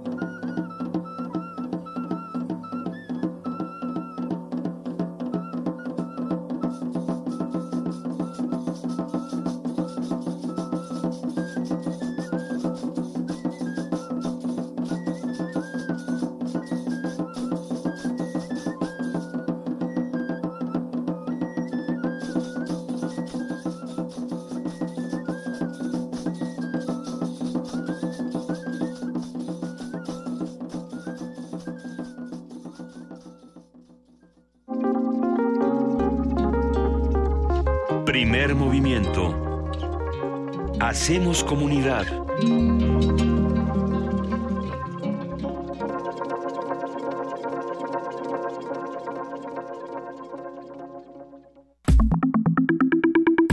La mesa del día. En Brasil, un tribunal de apelaciones ratificó por unanimidad la condena por corrupción pasiva y lavado de dinero dictada contra el expresidente de Brasil, Luis Ignacio Lula da Silva, en julio de 2017 y aumentó la pena hasta los 12 años y un mes de prisión. Ante miles de seguidores reunidos en la Plaza de la República, Lula da Silva dijo que la sentencia es una condena al pueblo brasileño, retó a los tres jueces a demostrar su culpabilidad y reiteró sus intenciones de ser candidato presidencial este año. Asimismo, a través de un comunicado, el Partido de los Trabajadores aseguró que pro- proclamará a Lula da Silva como su candidato presidencial para los comicios de octubre. Comentaremos el proceso judicial a Luis Ignacio Lula da Silva y lo que implica. Nos acompaña Tania Carranza Gaitán, ella es doctora en estudios latinoamericanos por la Facultad de Filosofía y Letras de la UNAM y es profesora investigadora de la Universidad Autónoma de la Ciudad de México y profesora interina en el Colegio de Estudios Latinoamericanos de la Facultad de Filosofía y Letras de la UNAM. Bienvenida, Tania Carranza. Gracias por esta conversación. Muchas gracias y buenos días a todos ustedes y al auditorio de Radio UNAM. Tania, para todos los que no conocen este tema, que probablemente serán pocos porque ha sido la noticia de- del día de ayer y del día de hoy, ¿qué es lo que está pasando con Lula en Brasil? Eh, bueno, la primera parte que me gustaría comentar con ustedes es justamente qué fue lo que pasó el día de ayer, 24 de enero. Eh, Eh, Sergio Moro es el juez de la Tercera Corte Federal de Curitiba y está a cargo del proceso de lavallato que en algún momento también hemos comentado con, con ustedes que significa eh, algo así como lavar a presión, lavar, eh, quitar toda la impureza. Y a partir de este proceso de lavallato este juez Sergio Moro destapó corrupción en Petrobras. Eh, Petrobras asimismo tiene contratos con OAS, que es una constructora, y al mismo tiempo se le acusó a Petrobras de recibir soborno por parte de eh, Odebrecht, este caso tan famoso en toda América Latina, ¿no? Eh, el asunto es que eh, lo que pasó específicamente es que se ha acusado a la constructora OAS eh, de recibir sobornos de Lula. Eh, el propósito supuestamente de este soborno era la adquisición de un eh, lujoso departamento, un condominio que está, eh, que se llama Solaris, que está en Guarujá, en San Paulo. Eh, sin embargo, hay cosas eh, bastante eh, poco claras en el sentido, por ejemplo, de que se establece en este proceso judicial que OAS le pagó a otra compañía para resguardar los bienes de Lula mientras este fue presidente. Sin embargo, no se especifica, por ejemplo, qué le pagó y de qué otra compañía estamos hablando, ¿no? Eh, al mismo tiempo, la obtención de este departamento se le adjudica a familiares de Lula, así queda, así queda tan, tan, tan poco preciso el dato, ¿no? Eh, lo que se sabe, por ejemplo, es que en algún momento eh, la esposa de Lula, doña Marisa, quien ya falleció hace un año, eh, eh, fue estuvo interesada digamos en esta en este departamento y sin embargo la transacción nunca se llevó a cabo no eh, es decir lo que quiero decir antes de, comentar cómo se ratificó esta sentencia que comentaban ustedes que que tuvo eh, lugar en julio del año pasado eh, son varias cosas importantes. Una que no se logró demostrar que Lula es el propietario del inmueble y tampoco se pudo identificar el acto de soborno que cometió Lula supuestamente por el cual se le acusó de corrupción pasiva, que este es el delito a perseguir, ¿no? Eh, bueno, entonces eh, con estos datos así de, de confusos, finalmente eh, Sergio Moro ratificó la sentencia, eh, es decir, esta condena en contra de Lula que eh, significa la pres eh, prisión inmediata. Sin embargo, hay un recurso de apelación por parte de la defensa, entonces este, esto puede tardar. Eh, también, como comentaban ustedes, eh, comentaba Miguel Ángel, se aumentó de nueve años a doce años eh, el, el, la cantidad de, de, tiempo que estaría en la cárcel. Sí. Pero aquí lo más significativo es que se le inhabilita para ser candidato eh, en las próximas elecciones, eh, dado que los condenados por corrupción evidentemente no pueden acceder a cargos públicos, ¿no? Esta inhabilitación, además, eh, eh, ya no sé cómo quedó en esta última ratificación, pero en la original de julio del año pasado se trataba de 18 años eh, de Lula sin derechos políticos, ¿no? Eh, entonces, bueno, esto fue lo que pasó el día de ayer. Eh, vámonos un poquito atrás y también un poquito más adelante hacia el, hacia el presente, ¿no? Sí. Eh, eh, primero tenemos que identificar a varios actores. Eh, tenemos eh, eh, eh, a la vista a los golpistas, evidentemente, ¿no? Uh -huh. eh, que son estos que eh, cometieron el golpe de Estado eh, parlamentario en contra de Dilma Rousseff. Y eh, señalo específicamente a los medios de comunicación y en particular a O Globo porque eh, pareciera que todo es un acto que tiene que ver con el eh, específicamente con el poder judicial o con un asunto de eh, destapar este asunto de la corrupción que es tan tan eh, sonado digamos en, en, en nuestros países eh, etcétera. Pero eh, difícilmente se puede identificar eh, el papel de los medios de comunicación. Entonces yo aquí sí quiero hacer eh, este eh, subrayar esto, ¿no? Se trata específicamente de un golpe dado eh, particularmente por eh, eh, la red Globo y aquí se añade además al poder judicial.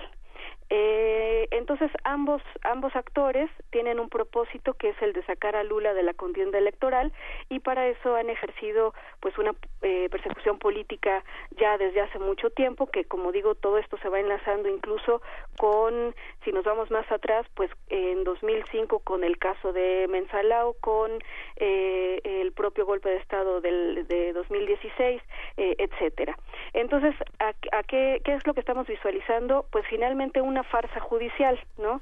eh, dado que, eh, pues como dije hace un momento, pues ni siquiera se pudieron se pudieron eh, eh, recopilar una serie de pruebas y así se dio así se dictó sentencia eh, por ahí también hay algún dato que ha salido en el New York Times por ejemplo uh -huh. en el sentido de que las evidencias que fueron aceptadas por este tribunal no hubieran sido aceptadas por ningún otro es decir esto por ejemplo en Estados Unidos no se hubiera aceptado no sí. el juicio finalmente pues tuvo una eh, eh, un, un, resultado el día de ayer. Fue un juicio bastante largo de nueve horas. Eh, en donde además solamente tres jueces del Tribunal Regional 4 de Porto Alegre tomaron la decisión de establecer esta condena que fue uh -huh. impuesta, como digo, por el, el juez Moro. Sí. Eh, se trata finalmente entonces de una eh, judicialización de la política y lo que se está afectando directamente al final de cuentas si si si nos vamos este a discutir a profundidad pues es la democracia eh, hay una hay una evidente tan, tanto por esta cuestión de los medios de comunicación como por la propia farsa este armada como por el eh, como digo esta afectación directa a la democracia. Se trata obviamente de un proceso eh, completamente deslegitimado. ¿no? Eh, permíteme que, que sí. te interrumpa un momento. Sí, es que, a ver, perdón, Se estamos está teniendo. mucho la llamada. Sí. Tuvimos, Tania, una falla un Ay. poco escalofriante. De hecho, ahí sigue y está tan escalofriante como el tema que estamos discutiendo. Permítenos un momento para restablecer la comunicación. Y sí, lo que estábamos comentando fuera del aire, Juana Inés, como el, el candidato favorito, pues de pronto ya no puede ser candidato y de pronto estamos viendo todo esto de la corrupción.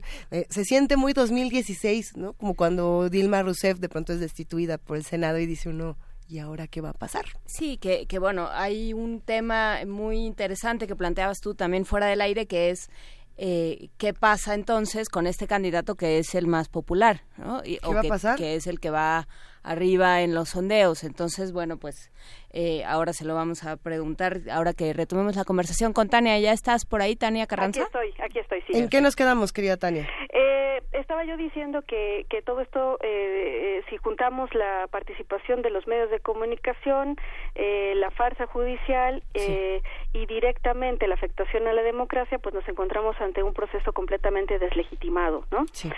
sin embargo, bueno, pues esto es lo que, lo que procedió eh, Lula Lula entonces eh, digamos que es el eh, la parte medular de todo esto pero como decía yo no hay que quedarse en el asunto de los derechos políticos de Lula o de la cuestión de su inhabilitación como candidato etcétera sino eh, específicamente ahondar en el asunto de que se trata nuevamente de un golpe a la democracia o de una prolongación digamos de este golpe que se había dado este hace aproximadamente año y medio no eh. Entonces, bueno, ¿qué es lo que, qué es lo que sigue?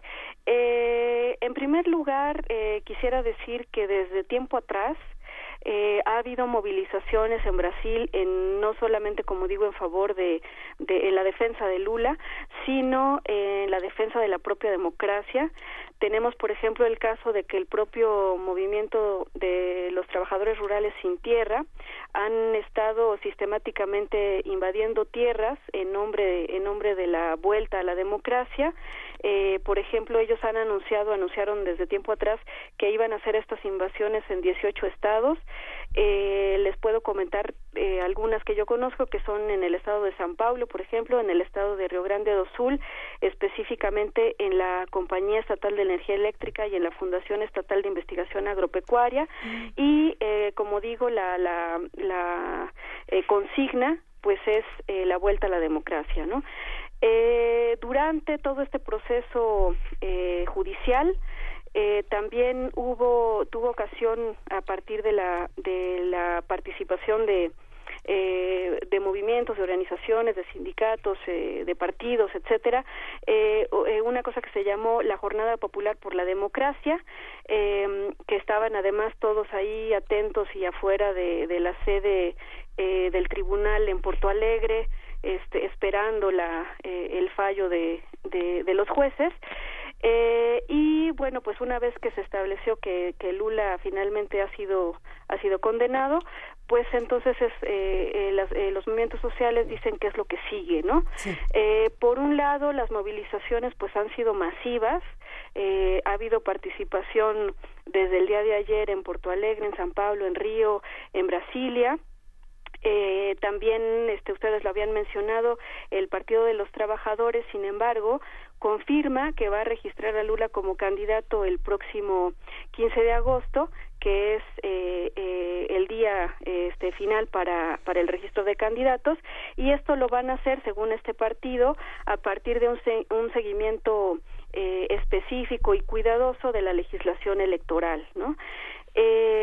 Eh, ¿Cuáles son los recursos que tienen? Pues bueno, está el recurso de apelación, desde luego, también está el recurso de, de acercarse a los órganos de justicia y de, y de sacar a la luz todas estas eh, cuestiones eh, supuestamente probatorias que, como decía yo, pues ni siquiera prueban absolutamente nada. Eh, y por otro lado, también tomar las calles, es decir, la, la, la cuestión de, de que de forma masiva los eh, eh, los brasileños se manifiesten, eh, como digo, en, en, en la vuelta, eh, en el pedido de la vuelta a la democracia.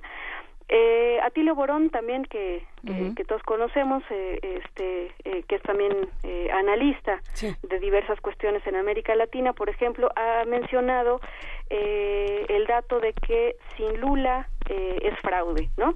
Es decir, que si Lula da Silva no participa en la contienda electoral, pues de antemano se sabe que es fraude, porque entre otras cosas, y este, este es nada más que dato de, de Atilio Borón, eh, en encuestas de opinión, Lula está en este momento 20 puros puntos arriba de su siguiente contendiente.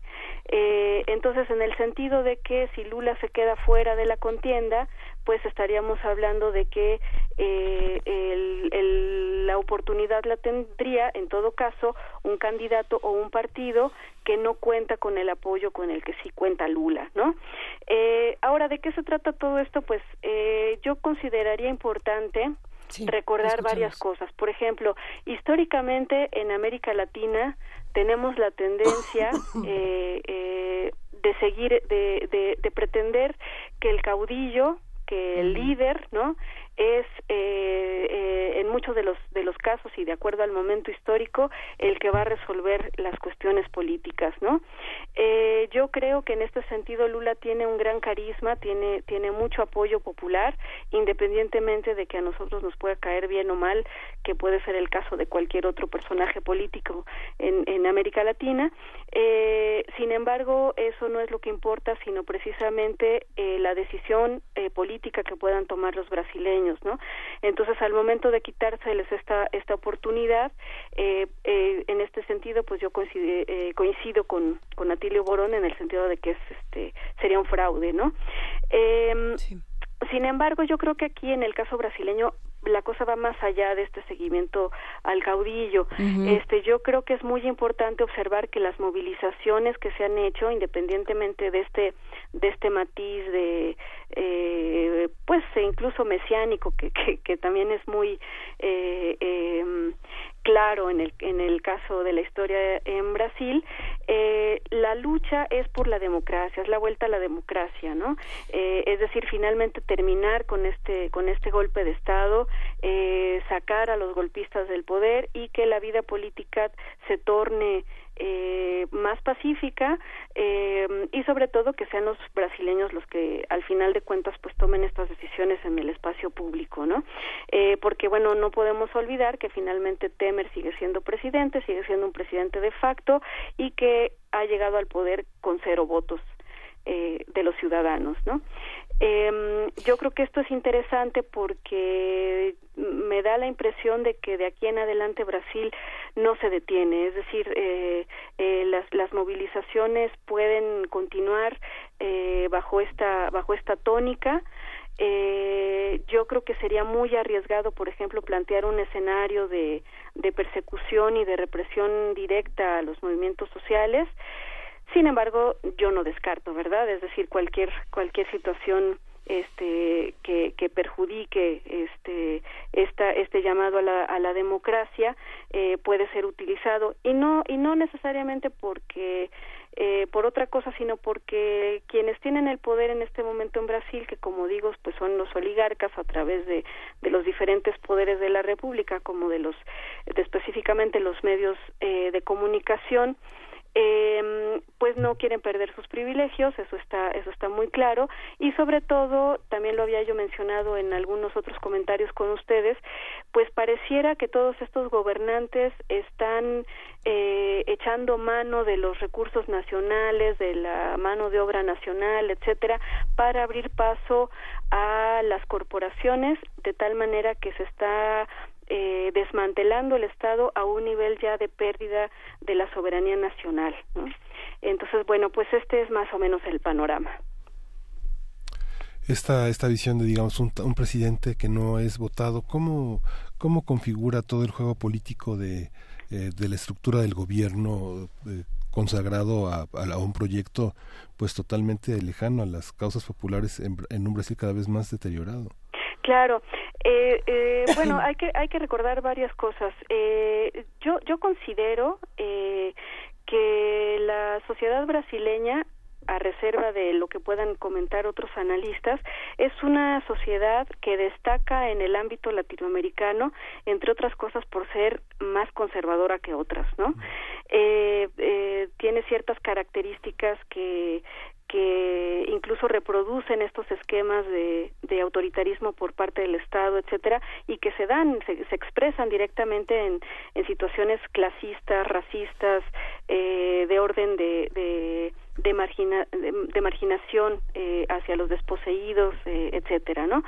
Eh, entonces es muy significativo en este sentido el propio hecho de que en 2002 eh, haya ganado eh, un partido como el Partido de los Trabajadores y un candidato como Lula da Silva, ¿no? Que además tiene una trayectoria eh, eh, anterior a esta fecha, pues muy muy interesante porque eh, pues fue luchador en contra de la dictadura, eh, fue obrero metalúrgico, fue uno de los dirigentes sindicales más importantes de la época, eh, cuando las huelgas, por ejemplo, estaban prohibidas, él fue mismo, él mismo fue perseguido y preso por la dictadura, eh, y así funda un partido de por y para los trabajadores, ¿no? Entonces esto es algo que sí se tiene que que reconocer en su trayectoria y que bien que mal pues los brasileños lo identifican también sumado a esta característica eh, caudillista que, que, comento, ¿no?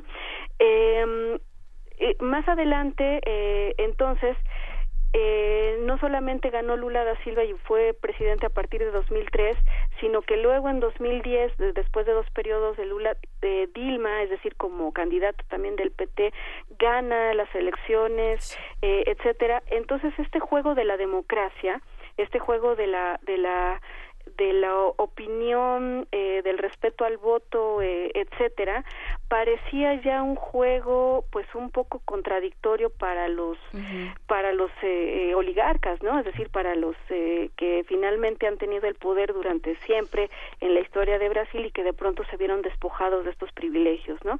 Entonces el recurso democracia ya no les sirve y tuvieron por eso que eh, justificar esta esta nueva supuesta llegada al poder pero por la vía eh, del golpe, ¿no? Por la vía no democrática, por la vía de una como digo yo, una judicialización de la política de tal manera que se utilizó un recurso democrático como es el impeachment, uh -huh. que a final de cuentas significa la destitución del poder por este alta traición, ¿no? Uh -huh. eh, que es una que es una parte muy importante del propio juego democrático, porque si un presidente o un funcionario, un legislador o lo que sea no está sirviendo, no está haciendo sus funciones, eh, pues el pueblo tiene todo el derecho de quitarlo, ¿no? Entonces este recurso de la democracia fue utilizado de una mala manera para argumentar eh, valga la redundancia, otra vez sin argumentos, otra vez sin pruebas, en contra de una presidente que al final eh, pues tuvo que salir precisamente por este mal manejo de la justicia, ¿no? Eh, entonces, bueno, eh, aquí el asunto yo también lo había lo había comentado en algún momento. Uh -huh. Me da la impresión de que eh, la política en Brasil es una política todavía mucho más mañosa, mucho más cínica eh, que en otros países latinoamericanos, ¿no? Eh, eh, tan sencillo como esto, es decir, eh, eh, finalmente no hay una demostración de pruebas, no hay una demostración de la supuesta corrupción de Lula, etcétera, y sin embargo se dicta la sentencia, el fallo es eh, esta condena a prisión y esta condena de inhabilitación política por eh, hacia Lula eh, y no pasa nada, es decir, es una es una es una cuestión eh, muy perversa de la forma en la que se hace política por parte de estas oligarquías, ¿no? Tania, eh, creo que ahí me, me gustaría detenerme porque sí hay un, un cinismo tremendo, pero ha sido eh, el caso de Lula, la llegada de Lula al poder, eh, con toda esta carga simbólica y, y mesiánica y caudillista más bien de la que hablas, eh, tiene también una dimensión muy importante para para América Latina fue ah, un símbolo y un momento muy importante entonces todo lo que ha ido pasando con Lula con Dilma ahora de nuevo con Lula ha sido un golpe eh, que se ha vivido, por supuesto, en Brasil, pero también en el resto de América Latina. O sea, ha sido una, pues no sé si un, un momento de desesperanza. O sea, ¿cómo se ha vivido? ¿Cómo ha reverberado este, este tema en América Latina? Sí, eh, sí, precisamente. Eh, en el momento en el que Lula, en el que Lula eh, finalmente pudo acceder al poder como presidente de la República, eh, efectivamente venía como parte de una oleada, de una llamada democratización del continente, eh, este, que empezaría con Hugo Chávez, eh, eh, que luego seguiría Néstor Kirchner, luego em, después de Lula Evo Morales, eh, etcétera, ¿no?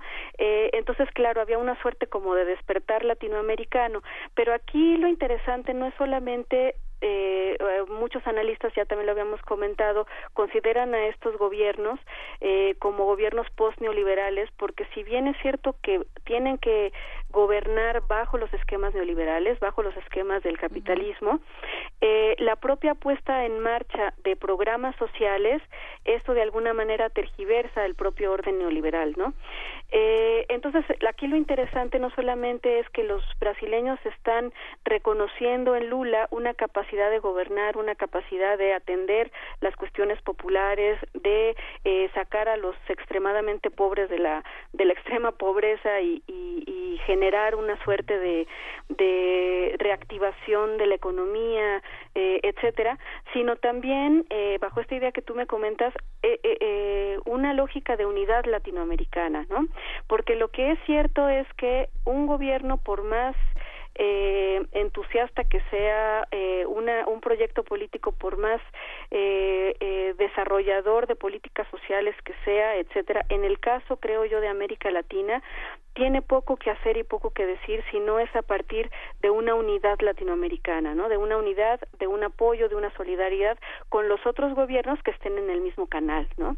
Eh, entonces, ciertamente estos golpes, eh, eh, a veces directos, como en el caso de eh, hacia Dilma Rousseff, eh, o como en el caso de, de Lugo en, Paraguay o en el caso de Manuel Zelaya en Honduras, etcétera, también pueden ser otro tipo de golpes más sutiles, más eh, manejar un discurso más en favor de, de los intereses neoliberales, etcétera, que pueden llevar a una contienda electoral, por ejemplo, como en Argentina, que fue legítima y que fue legal, y que dio el triunfo a Macri, ¿no? Que finalmente es un representante de el neoliberalismo. Pero ciertamente se está desdibujando eh, de alguna manera esta esta suerte de democratización de América Latina eh, y entonces claro no es lo de menos que Lula no pueda ser candidato en las próximas elecciones de octubre de 2018 eh, porque entonces estaría la posibilidad eh, eh, de la permanencia de estos grupos en el poder que además eh, también ellos no solamente actúan de manera interna en, el caso de Brasil, por ejemplo, sino que tienen alianzas tanto en los otros países latinoamericanos como en las propias eh, corporaciones y en los propios intereses de Estados Unidos, ¿no? Eh, entonces yo creo que es muy importante que nos demos cuenta de que el, el golpe que se le pueda dar a Brasil es un golpe a América Latina, ¿no? Que el golpe que se le pueda dar a Bolivia también es un golpe a América Latina y que por lo tanto la unidad que podamos tener como pueblos eh, latinoamericanos también sería muy importante de refrendar bajo esta lógica de la solidaridad eh, y de la cooperación, ¿no? Que, que a veces esta cosa de la cooperación se, se eh, digamos, se deteriora en el ámbito de lo económico, pero yo creo que la cooperación va más allá, ¿no? Eh, tiene que ver con eh, cuestiones políticas, cuestiones culturales, eh, eh, de intercambio de, de todo tipo, ¿no? Eh, entonces, claro, yo creo que en este momento América Latina está en crisis, hay una evidente crisis política e institucional en el caso brasileño. Eh, y yo creo que todo esto nos tendría que llamar la atención para saber qué es lo que sigue. Es decir, si la lógica es, eh, por ejemplo, que no se permite que Lula sea candidato, entonces, ¿qué es lo que va a pasar en esas elecciones? Yo no creo que eh, los millones de brasileños que, estén, están movilizados en este momento se queden tan tranquilos y que digan, bueno, si Lula ya no es la opción, vamos a votar por otro, eh, otro partido, eh, eh, etcétera. No, no creo que sea de esa manera, ¿no? Pero tampoco creo que de manera aislada se pueda se pueda solidificar una una política de acción, por ejemplo, ¿no? Hay manera de que, o sea, existe la opción de que Lula decline en favor de alguien, de que se cambie candidato. Eh, en algún momento él lo mencionó. Él mencionó que de cualquier manera el PT iba a la contienda electoral y que si no era él, pues sería alguien más, eh, otro candidato, ¿no? Eh, sin embargo, yo creo que en este momento ya es difícil, sobre todo por por eh, toda la, la reafirmación, digamos, que, que, que se ha visto en estas manifestaciones en favor de Lula. Eh, yo creo que eh, el PT va a hacer todo lo posible por, eh, mediante los recursos legales, eh, poner a Lula como candidato, ¿no? Este, yo creo que además tendría mucho más peso que cualquier otra eh, que cualquier otra persona, otro personaje de la vida pública, ¿no? Eh, puede ser, puede darse el caso de que Lula decida, bueno, si yo no puedo ser, pues alguien más y le dé todo su respaldo. Eso también, ese también es un escenario posible, ¿no? Eh, sin embargo, yo creo que eh, pasar la estafeta en este sentido tan tan eh, eh, simbólico que tiene Lula eh, está un poco complicado porque de alguna manera eso fue lo que pasó con Dilma, ¿no? Y Dilma, por más que haya sido eh, ante los ojos de los brasileños una buena presidente, que haya eh, desarrollado una serie de políticas favorables en favor de la población, etcétera, no le llega en términos carismáticos a Lula, ¿no? Entonces esa cuestión del traspaso del, del carisma es lo que yo veo que está muy complicado, ¿no? Pues sí, pero es que es algo que nos ha, o sea, ese es un también una constante en América Latina. Así es. ¿no? Maduro, es, o sea, son muchos casos en los que, eh, pues, se pretende, tra- o sea, se, se, se piensa en la en el capital político también el carisma como capital político y ahí es donde de pronto empezamos a tener problemas con el régimen democrático. No, por supuesto. Eh, el, el asunto es que yo creo que aquí pasan dos cosas. O sea, si, si, si el problema fuera Lula, ¿no? Tanto para unos como para otros, es decir, tanto para la gente que lo sigue como para la gente que, que quiere que esté en la cárcel, ¿no? Eh, eh, la cuestión sería mucho más simple, ¿no? Aquí el, aquí el trasfondo precisamente es este de la democracia. Es decir, ¿qué más le da a la derecha que Lula contienda si, si, si Lula no tiene el apoyo popular? ¿No? Si, si me explico, entonces, en la medida en que tiene Lula el apoyo popular que tiene y la presencia en América Latina que tiene, porque también hay que mencionar estas manifestaciones de solidaridad en el orden internacional, ¿no? Eh, eh, pues entonces sí estamos ante la presencia de una posibilidad de que la derecha, de que las oligarquías sigan quedando fuera de los espacios de poder. Eh, y pero también aquí es, es un poco, eh, tampoco es tan estricto en este sentido, ¿no?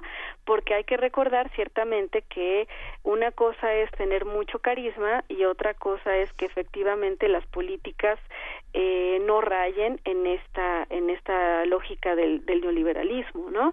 Eh, que es también de lo que se le acusa mucho no solo a Lula, sino a, en general a los presidentes de América Latina, por más, entre comillas, progresistas que sean, ¿no?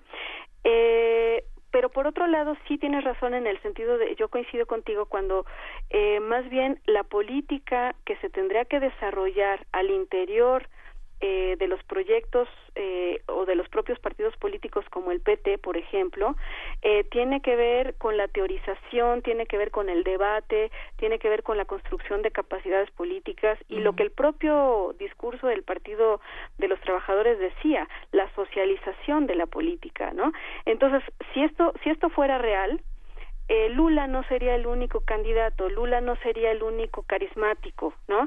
En América Latina no tendríamos este problema de dejar todo a la suerte de, de, de los caudillos, ¿no? Todo en manos de los caudillos para que ellos vengan y resuelvan, sino que se construiría eh, eh, un, un proyecto desde abajo, ¿no?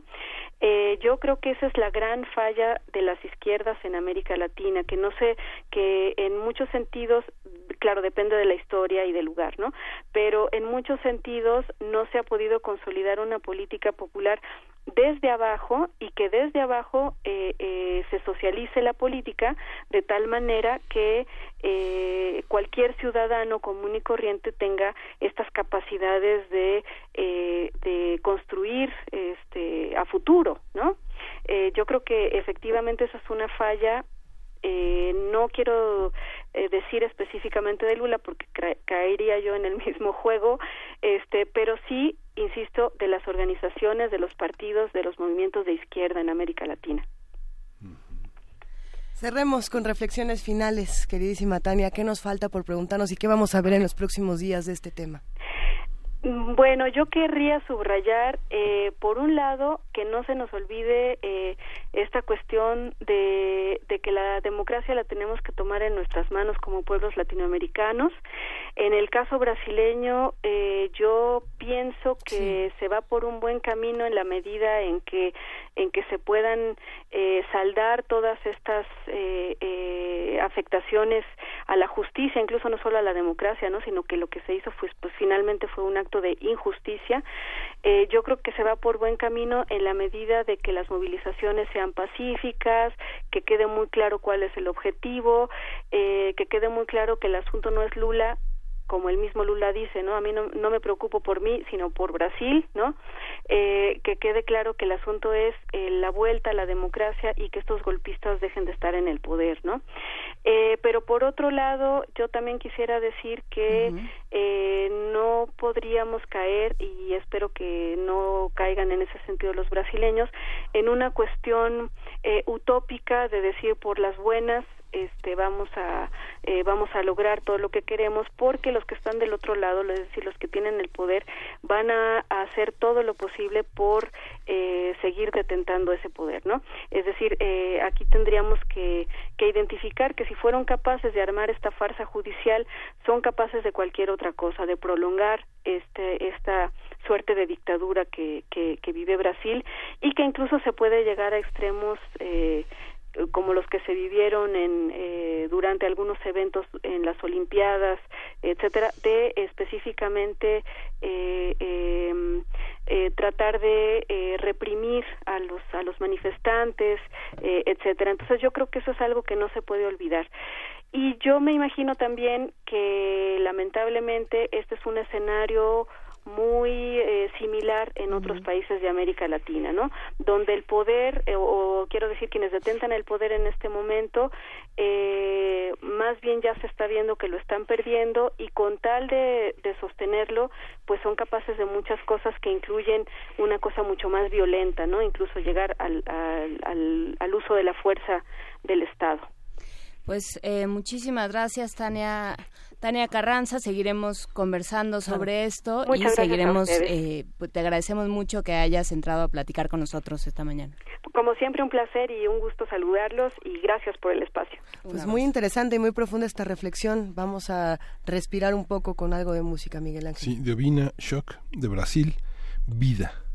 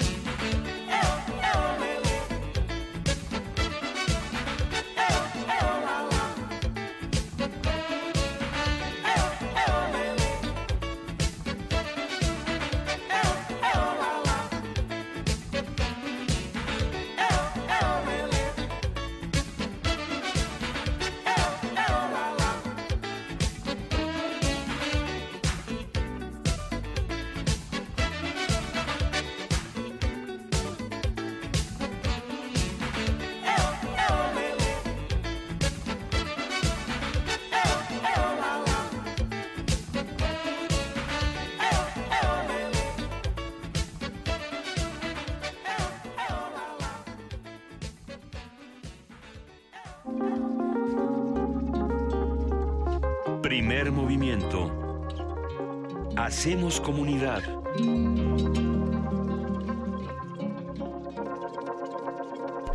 Y en este momento ya son las 9 de la mañana con 51 minutos. Tenemos todavía regalos y discusiones pendientes aquí en Primer Movimiento. ¿Qué estás desenvolviendo, Miguel Ángel? Estoy desenvolviendo dos tomos Ajá. eh, alternados de eh, En busca del tiempo perdido de, de, de Proust en Por el camino de Swan y El mundo de Guermantes que vamos a obsequiar a nuestros radioescuchas que tengan el tomo 2. Mira, se escucha rico el O a celofán. quien, o a quien quiera el 1 y el 3 y entonces ahora hay que ver quién tiene el 2 para que se presten. Eso. se presten nosotros. Es muy buena idea. Agradecemos a Alianza Editorial por estos regalos que compartimos con los que hacen comunidad con nosotros. ¿Y cómo se van a ir? Se van a ir por teléfono, hay que llamar y decir quiero Proust. Quiero Proust. 55 36 43 39, estos libros emblemáticos que bueno, nos ayudan justamente a ver cómo son los ejercicios de retentiva en los distintos autores, el juego con la memoria, querida Juana Inés. Sí, estábamos tratando de recordar cuál era el tomo 2. Es a la sombra de las muchachas en flor. Ah, sí. Entonces, el primero es eh, el- por el camino de Swan. Sí. El- y el segundo es a la sombra de las muchachas en flor, que es el que no, no, tenemos, no vamos a regalar. Así es que si usted lo tiene, póngalo a disposición de, de quien se gane el tomo 1 y el tomo 3. Y, y- y si Y usted ahí nos vamos prestando. Pues sí, y si no han leído todavía En Busca del Tiempo Perdido, tampoco pasa nada. A veces eh, hay como esta urgencia por leer estos libros que todo mundo afirma ya leyó y que le encantaron. No hemos leído la verdad ni la mitad de estas publicaciones. Pasa mucho con En Busca del Tiempo Perdido, pasa muchísimo con El El, hombre sin atributos. Con el hay muchos textos que todos damos ya por hecho que hemos leído y a lo mejor no lo hemos hecho con tanto gusto y placer. Considero que En Busca del Tiempo Perdido es una de esas lecturas deliciosas que se tienen que tomar su tiempo, no pasa nada si se hacen con calma.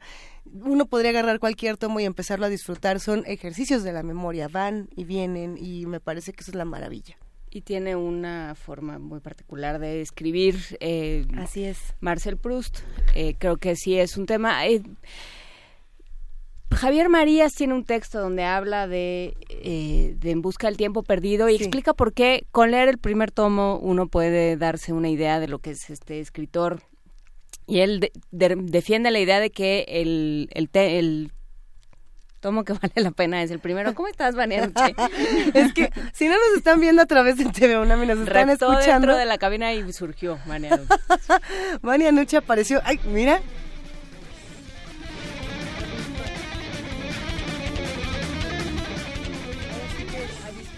Vania Nuche, ¿qué estás haciendo por acá? Cuéntanoslo todo. Pues aparecí así de la nada para decirles lo que tienen que oír hoy en Radio UNAM. Bueno, no tienen, pero si gustan pueden Ajá. escuchar por el 96.1 de FM a las 10 de la mañana Calme Cali, porque hoy Eso. es la primera entrevista que grabamos en nuestra visita A Chiapas. Chiapas el año pasado, entonces no se lo pierdan.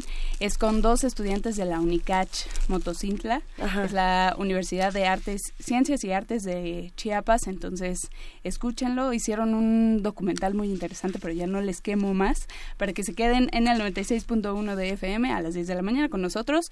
Y eh, por la noche, Resistencia Modulada con toda la información también muy actualizada y muy a su manera con los resistentes. Y por el 860 de AM a las 12 tenemos las voces de la salud y a la 1 también tenemos Calmecali, pero la primera temporada Ah, por el buenísimo. 860 de AM. Por supuesto, revisen tv.unam.mx con toda la programación que nos ofrecen los compañeros de TV UNAM y nuestro podcast que ya está disponible afortunadamente, gracias a Dios, ya estamos actualizados. Así No, que gracias escuchen. al trabajo de muchísimas Sí, es cierto, personas en, Sí. en Radio UNAM. Hay que decir también, eh, hablando de, eh, de agradecimientos, que este, esta visita a Chiapas y, al- y a Motocintla Claro. se hizo gracias a las gestiones del doctor Alberto Betancourt, quien hoy no pudo estar por eh, causas de fuerza mayor. Ayer en la noche nos avisó que tenía una emergencia y que no podía asistir. Le mandamos mucho. un gran abrazo. Sí, y es, perdón, la red temática sobre patrimonio biocultural del CONACYT. Excelente. Gracias a ellos y bueno, gracias. Visiten nuestra página y escúchenos. Muy Gracias, querida Vania Noche. Que tengas un gran día.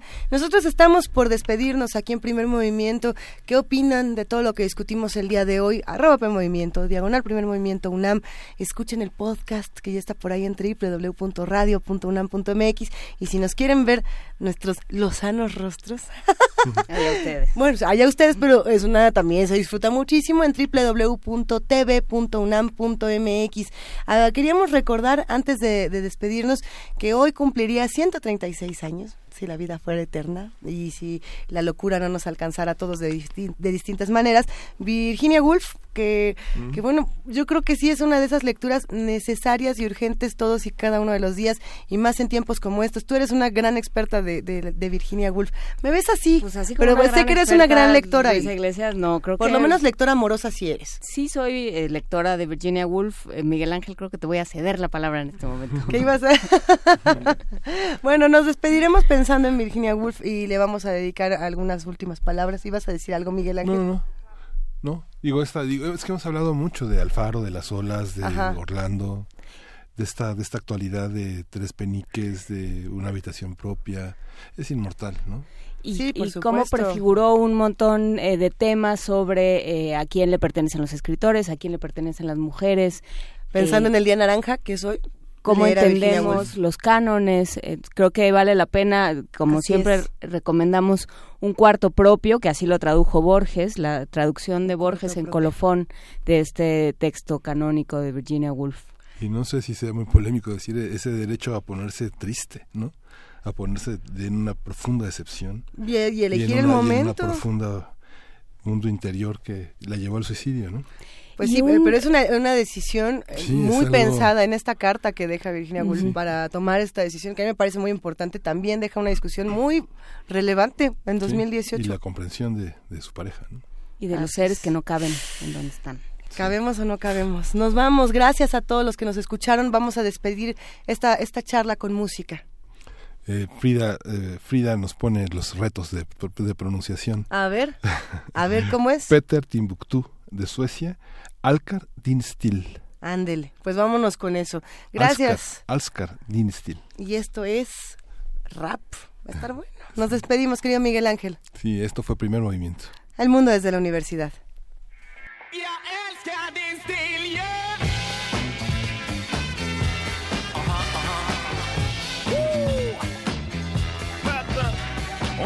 Mycket mer hade hälften varit nog. Nog Drömmen att bli stor eller bara vara cool. En syster eller bror som förstod min passion. Och Ingen vill ju spela igenom livet som en solo. Med dig för det är god jord. Till och med med mina misstag var det dina ord som fick det ogjort. Jag lägger det i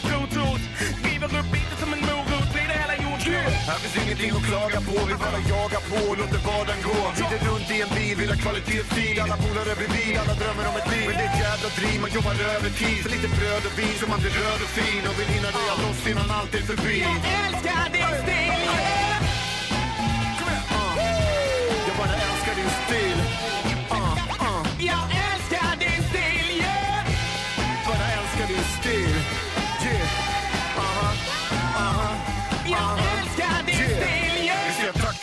Som har funnits sen dag ett. Våra stunder och allt som har varit. Jag vet vad jag har, det finns alltid bredvid. Jag älskar din stil För det är allt för sällsynt Morgon till kvällstid Om jag har en hundring så får du 50 När jag höll på att drunkna var du min räddning Jag älskar din stil yeah. Jag menar allt har en orsak. Det jag känner det är såklart. Det vi har, det vi vill, det är en stor sak. Hey, du kan se mitt smil. Jag älskar din stil yeah. Och det kvittar vad som händer så var du där Och min kärlek till dig kommer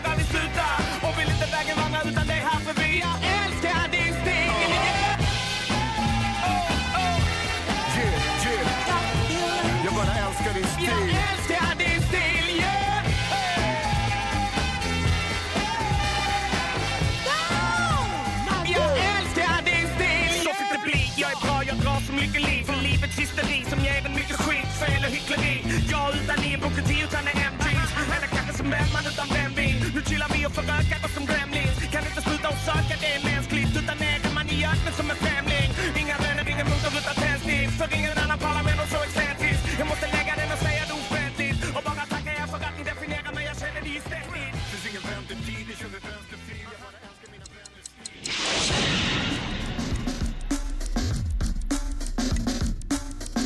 Radio UNAM presentó Primer Movimiento. El mundo desde la universidad.